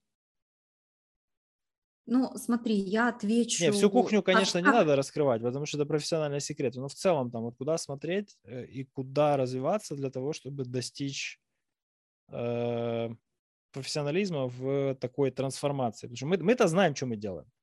У нас как раз все просто. Как бизнесу показать, что он деньги не выкинул, да, не смыл в унитаз, а потратил на безопасность, которая его от чего-то защитила. Ну, смотри, я отвечу на этот вопрос, наверное, э, два основных момента. Первый – это то, как методично делаем. Угу. Методично, наверное, не, тоже не скажу, что повезло, но угу. я участник э, комитетов, там, фрод-комитета и секьюрити-комитета. И угу. они периодичностью там, ну, месяц, там, три месяца, в зависимости от э, названия комитета. И на каждом комитете я докладываю, в том числе по предотвращенным атакам. Угу. То есть постоянная и... визуализация. Короче, да. надо их держать в курсе, что мы делаем, и да. как, возможно, они да. будут да, то есть постоянно, постоянно, э, ну, с другой стороны, может, это и плохо, потому что, может быть, я им тоже как... Что значит знаешь, плохо? Оно работает? Э, работает, но ну, я все. думаю, что это одна из составляющих. Наверное, угу. все-таки харизма тоже важна, потому что сказать каждый раз я так не скажу, но в момент самых ярких атак я собираю бизнес, я собираю IT, я иду к топ-менеджменту, и я рассказываю, что случилось. Я иду направление и рассказываю, что случилось. И, наверное, это тоже работает, потому что действительно это сложная тематика. Ну, понятно, Если по ее... хрен разберешься, когда человек рассказывает совершенно другие впечатления. Да. Да. И, может быть, мне помогает как раз никак. то, что когда-то я была там в той жизни выкладачем, и я могу объяснить сложные вещи простым языком, угу. и я пытаюсь это доносить, я никогда не запугиваю. Я не городская сумасшедшая, которая кричит «волки, волки». То есть я никогда не кричу просто так, только потому что... коллег. Ну, это странно. Это странно, потому что тебя перестают потом... А, ну, наверное. Но тебя перестают потом воспринимать, уважать, я не знаю. Да, очень быстро, потому что уязвимости, ну, их миллион. У меня есть, один знакомый, если... просто я тебе расскажу, его назначили, ну как назначили, взяли на работу управлять безопасностью за предыдущие заслуги в большую компанию, очень большую, производственную. Э, короче, хватило что-то двух недель, по-моему, чтобы он там всех достал, бегая по кабинетам и всех ругая за то, что у них антивирусы там не обновленные или что-то такое, знаешь. То есть микроменеджмент просто в пол. Вот. ну, я, я просто как пример привожу к тому, что только что сказала, что вот ну, просто есть, есть разные люди, и лучше оставаться выше все-таки операции, наверное, чтобы сходить хотя бы на руководителя. Если не, не готов им быть, то нужно притворяться какое-то время, пока не научишься. А когда есть, то это уже проще. Слушай, ну это все сложно, я же говорю, нет готовых каких-то рецептов, но э, максимально нужно решать вопросы на своем уровне, со своими, со, с IT-командой, с бизнесом. Э, надо идти к менеджменту, когда действительно жопа. Угу. Вот действительно проблема, которую невозможно решить.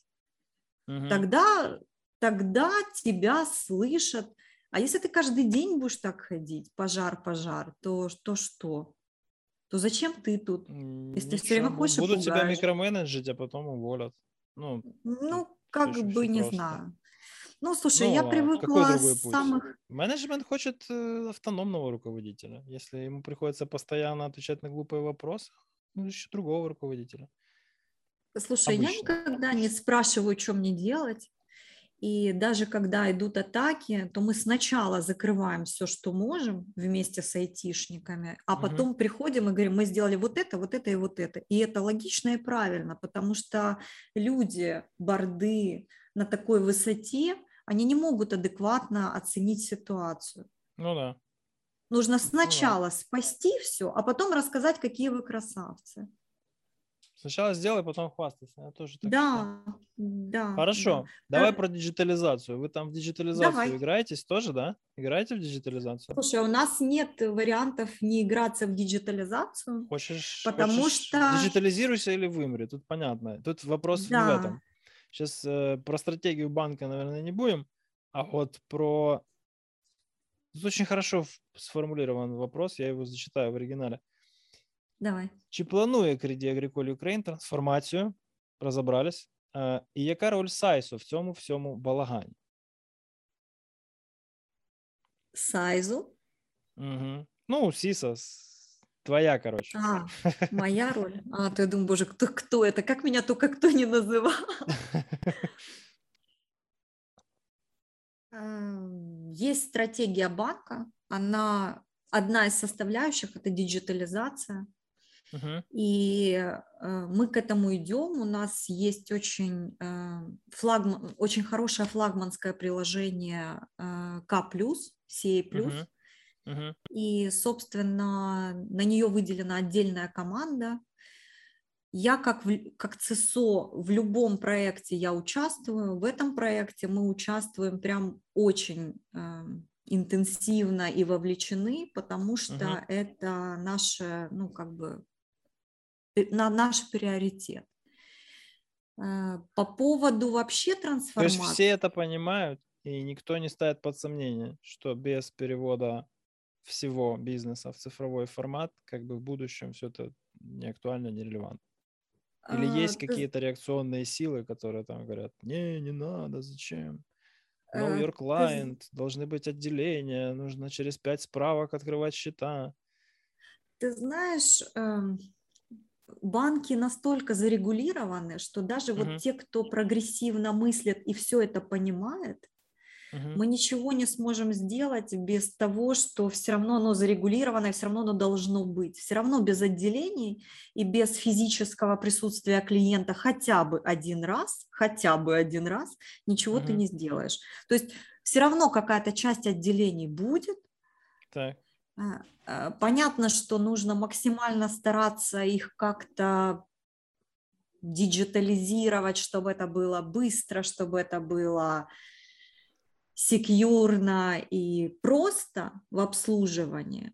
Но вообще без отделений, наверное, будет тяжело, по- потому Мгм. что регулятор, потому что мы все подкомплайнсны регулятору, и я не знаю, как по-другому Ну а быть. в остальном, вот в том, что можно, насколько, ты говоришь интенсивно, насколько вообще советуются? На стадии бизнес-идеи, на стадии архитектуры, на стадии имплементации, на стадии контроля, проверки? Ты знаешь, уже да, поначалу, вот если смотреть там историю развития, как я пришла 10 лет назад, э, кем были IT-security, которые вообще их никуда не привлекали, и сейчас, то мы вовлечены вот буквально во все процессы. Я сейчас не говорю про процедуры, про правильные процедуры, где мы формально стоим на всех этапах э, от начала до середины, там, до конца, и э, вовлечены и в разработку, и в саму бизнес-идею. А оно так по сути и есть. То есть э, даже бизнес приходит советоваться, Мгм. Иногда вместе с айтишниками собираются, иногда отдельно в IT приходят, иногда, э, а потом в IT-security, иногда в IT-security, а потом в IT, но мы вовлечены во все бизнес-идеи, мы сразу советуем, как сделать это правильно, более-менее комплайнсно и так далее.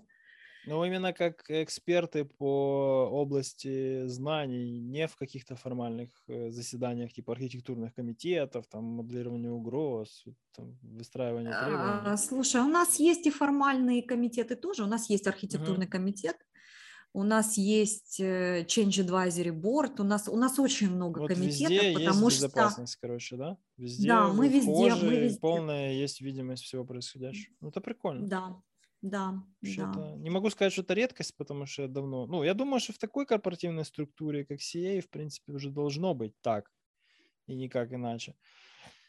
Но когда-то, я помню, блин, это было очень сложно кому-то объяснить, что вот эти люди должны быть везде. Как везде? Как это везде? А кто вы такие? Кто, кто вы вообще, ребят? А что вы в кедах пришли? Вы же банковские служащие. Слушай, ну, по-моему, уже осознание пришло. Да, вроде, вроде уже да, наверное. Хорошо, давай дальше. Сейчас будем про сексизм, да? О, э, У меня много вопросов вопрос. о твоем поле, конечно, да. И э, я выделил только три, только три, только три.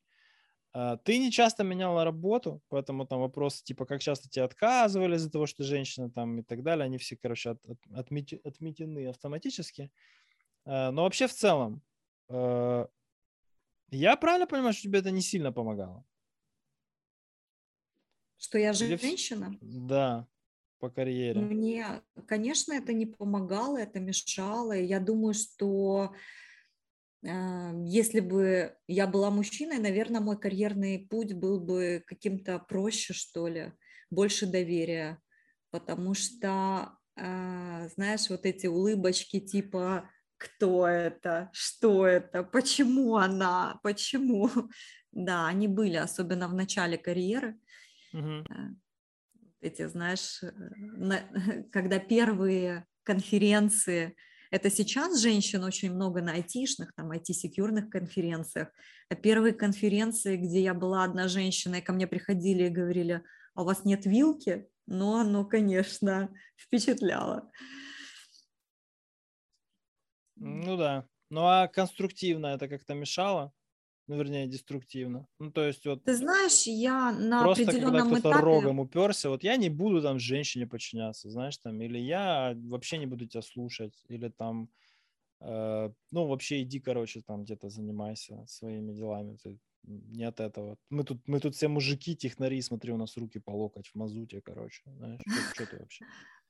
Не было с, подчинен... с подчиненными, да, был, была у меня такая, даже не стычка, а я просто чувствовала какое-то пренебрежительное отношение, uh-huh. и я его не понимала, и в итоге я просто просто поняла, что это вот как раз сексизм, потому что просто, ну просто ты женщина, просто в смысле ты мне говоришь, что делать. Вот, и просто человек... Я учили, что наоборот. Ну-ну, и что, чем закончилось? Да. Увольнением закончилось. Окей, я понимаю, что не твоим.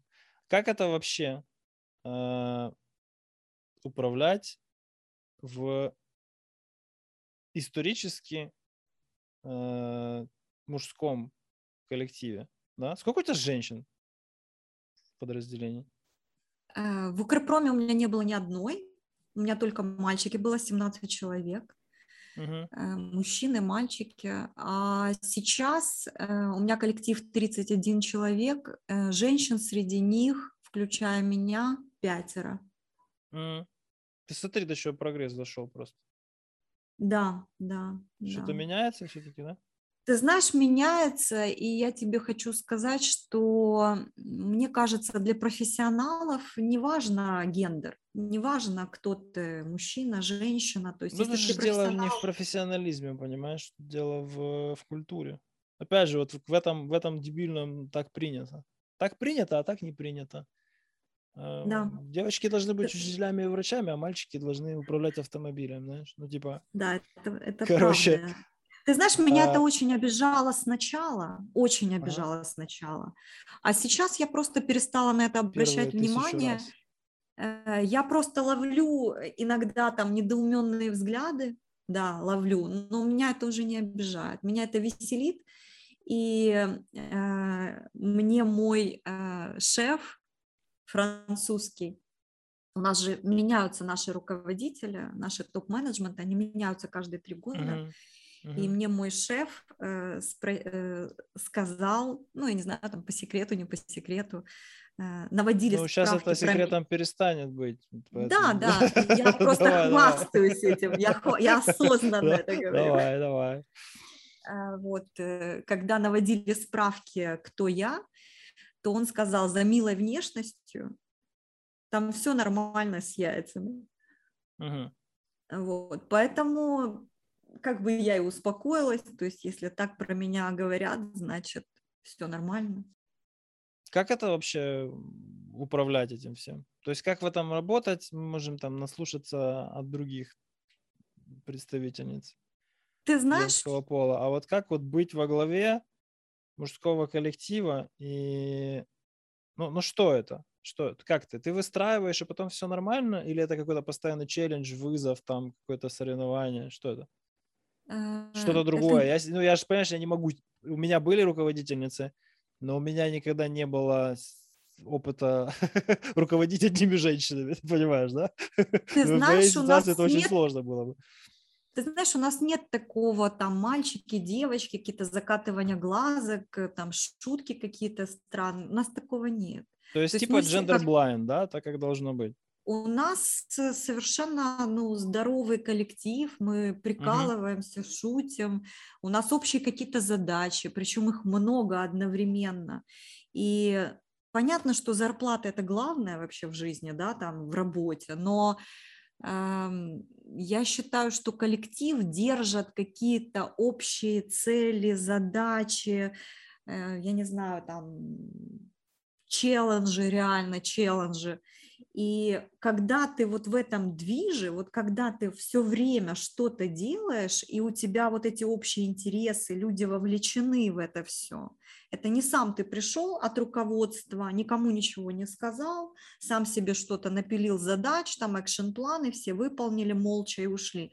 У нас не так.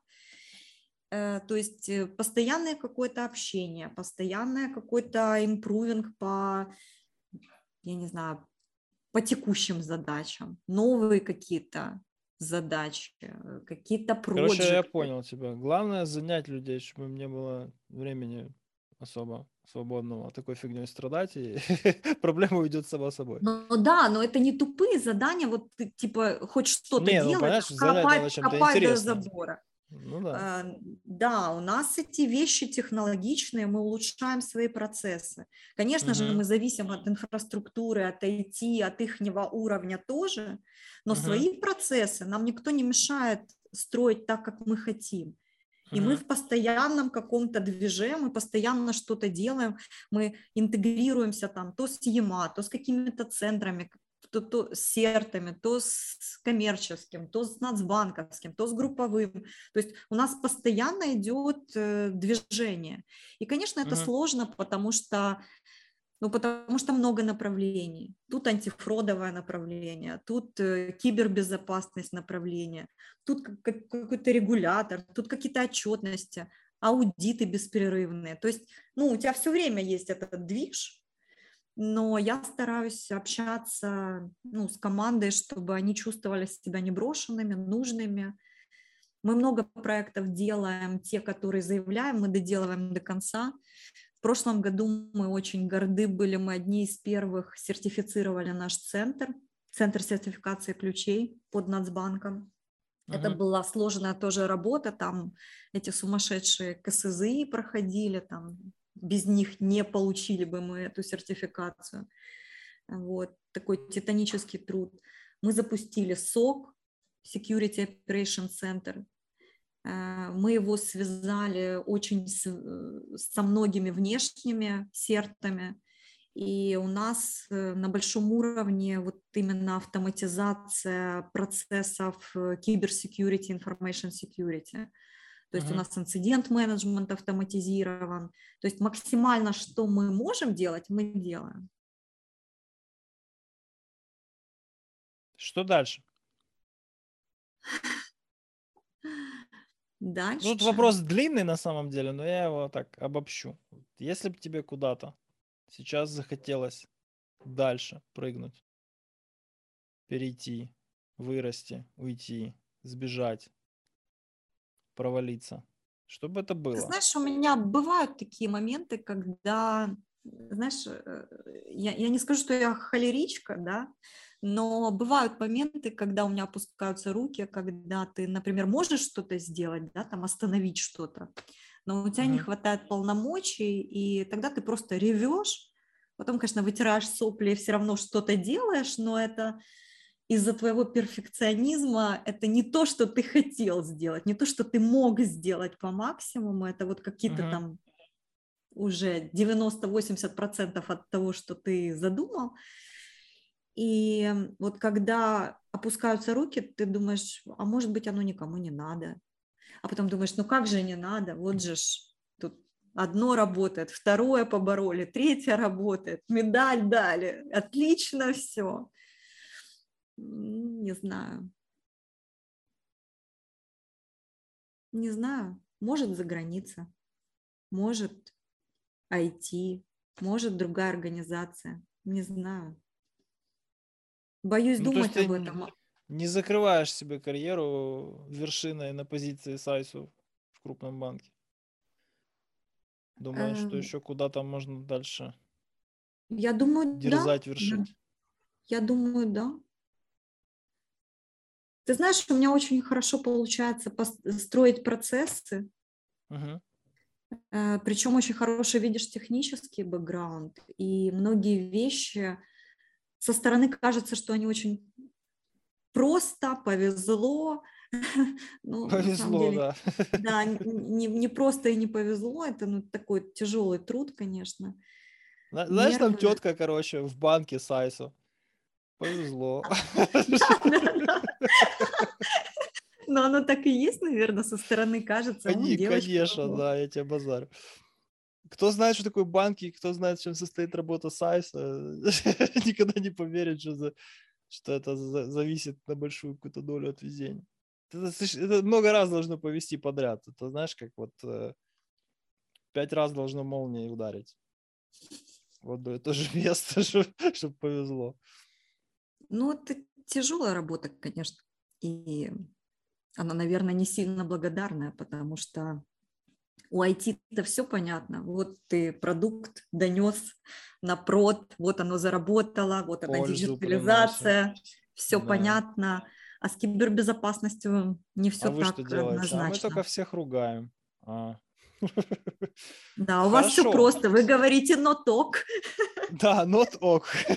типа, очень легкая работа, чтобы не придумали. Ок, not ok. Знаешь, сидишь такой и думаешь, рандомом выбираешь.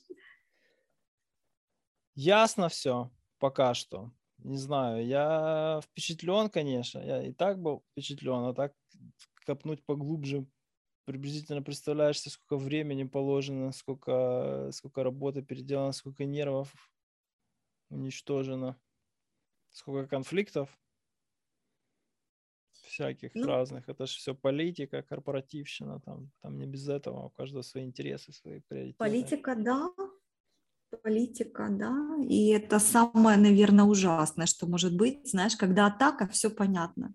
Это самое mm-hmm. счастливое время, наверное, когда идет атака, и ты знаешь, что делать, все тебя mm-hmm. слушают, ты все четко понимаешь, куда, что, как закрыть, как предотвратить. А когда это все закончилось, и опять начинается вот это, а как это правильно презентовать, а как, чтобы это оценили, а как вот, и вот это вот все начинается, вот эти подпрыгивания, вот эти танцы, вот это вот с бубнами, вот оно, конечно, тебя очень начинает. Да, это ну, очень напоминает, знаешь, что типа есть, э, ну, есть там хороший ассессмент, да, ну, вот, ну, пришли, короче, в нового клиента, там, все разломали, камня на камне не оставили, такой отчет красивый, там, работы на полгода, все, короче, фиксить, переделывать, там, вот. Пришли второй раз, ну, тоже, типа, нормальный отчет. Пришли в третий раз. Хм. Кажется, они учатся. кажется, кажется, что у меня. Потом приходишь четвертый раз и понимаешь, что в принципе, принципе, тут уже надо так достаточно глубоко копать, и люди дозрели до там каких-то постоянных процессов, там, если инфраструктура, то какой-то ongoing reteaming, если э, обсек, то уже какие-то практики внедрять там и так далее. Вот. И каждый раз, когда заканчивается какой-то ассессмент, да, возникает вопрос, блин, а что в отчет писать? Знаешь, ну, надо писать, что сделали это вот Костя рассказывает, вот, э, СБУшники, короче, да, там, поймал шпиона, молодец. Ничего не надо делать, просто поймал шпиона, там, сдал его, короче, там, оформил, типа, все, ништяк. А вот если не поймал, сидишь, заполняешь там протоколы какие-то, журналы, вот это все, что делал, где был. Результата нет, надо описать, как ты к отсутствию результата пришел. Если есть результат, ничего не надо писать. Все так понятно. Да? То, то же самое, ты, есть проблема, мы ее решаем, я в центре внимания, все меня слушаются. Нет проблемы, ну или проблема там устранена на ранних этапах, слушай, надо что-то демонстрировать, что-то надо показывать, приседать, короче, отжиматься, какие-то упражнения выполнять, чтобы была какая-то видимость. Это, наверное, везде так. Чем успешнее, тем больше надо отчетности. Чем, чем безуспешнее, тем все и так понятно. А, ну, такая вот дикотомия, короче, работы в безопасности. Хорошо это плохо, а плохо это хорошо. Главное, с какой стороны посмотреть. У нас вот есть блиц. Я сейчас тебе буду задавать. Там Я никуда не вопросов. подглядываю. Так куда ты будешь подглядывать? В глазах Google, Google. Не, это блиц, на который надо очень быстро э, отвечать. Э, но перед этим у меня к тебе последний вопрос по плану, который мы обычно задаем. Это на выбор твое наибольшее достижение или твой наибольший провал?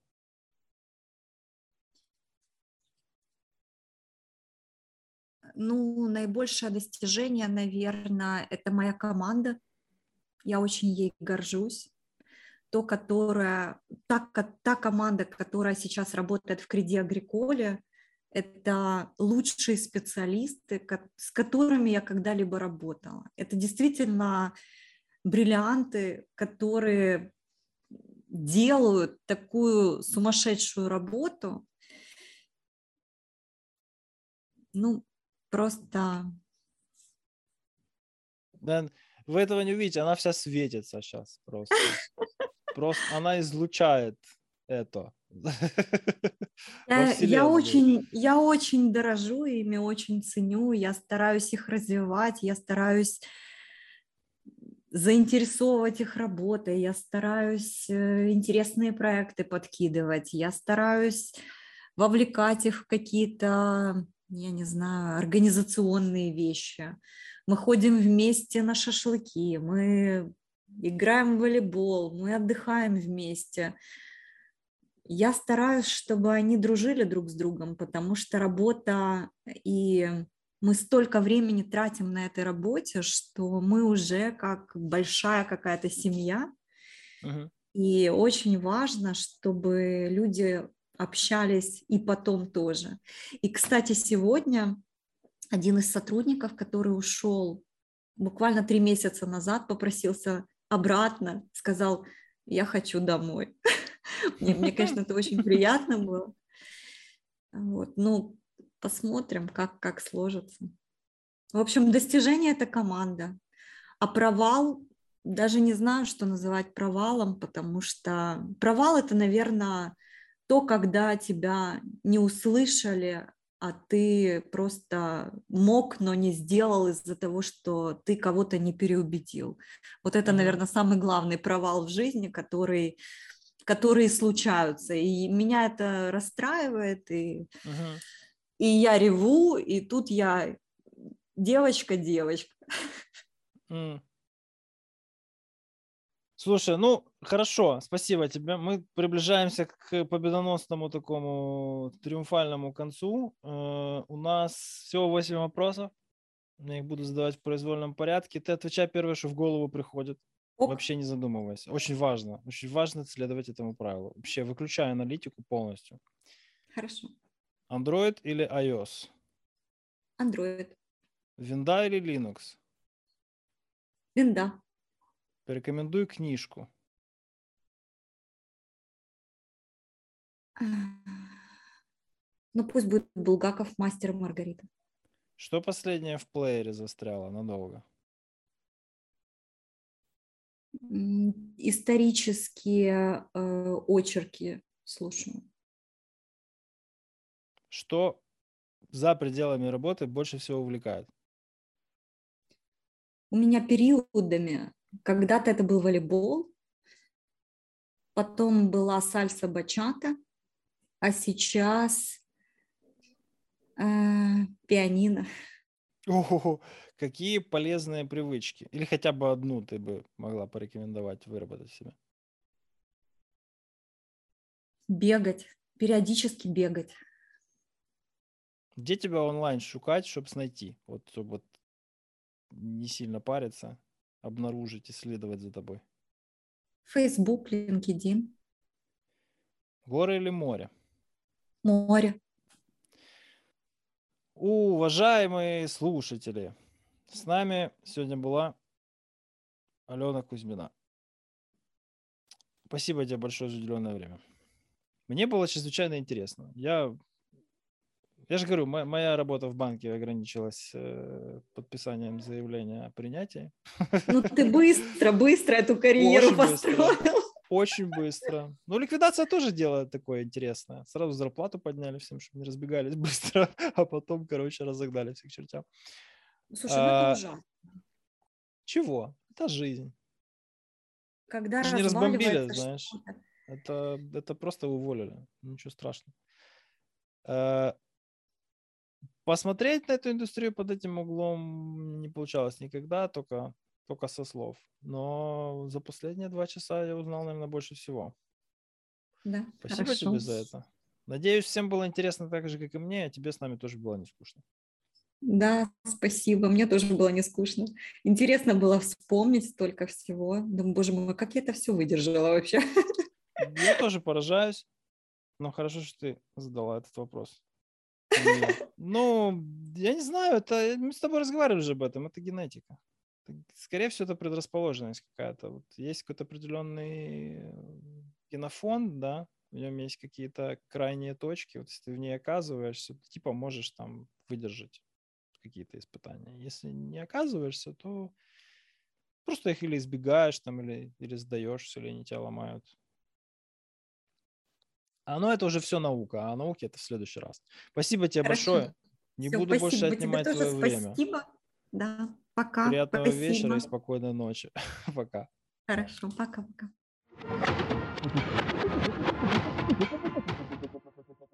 Дякую, що слухаєте No Name Podcast. Якщо вам сподобався цей епізод, ви можете поділитися ним із друзями, надіславши посилання. А також посприяти його розміщенню в рекомендаціях, поставивши вподобайку у вашому улюбленому подкаст-плеєрі, або лайкнувши чи поділившись ним у соціальних медіа або на YouTube.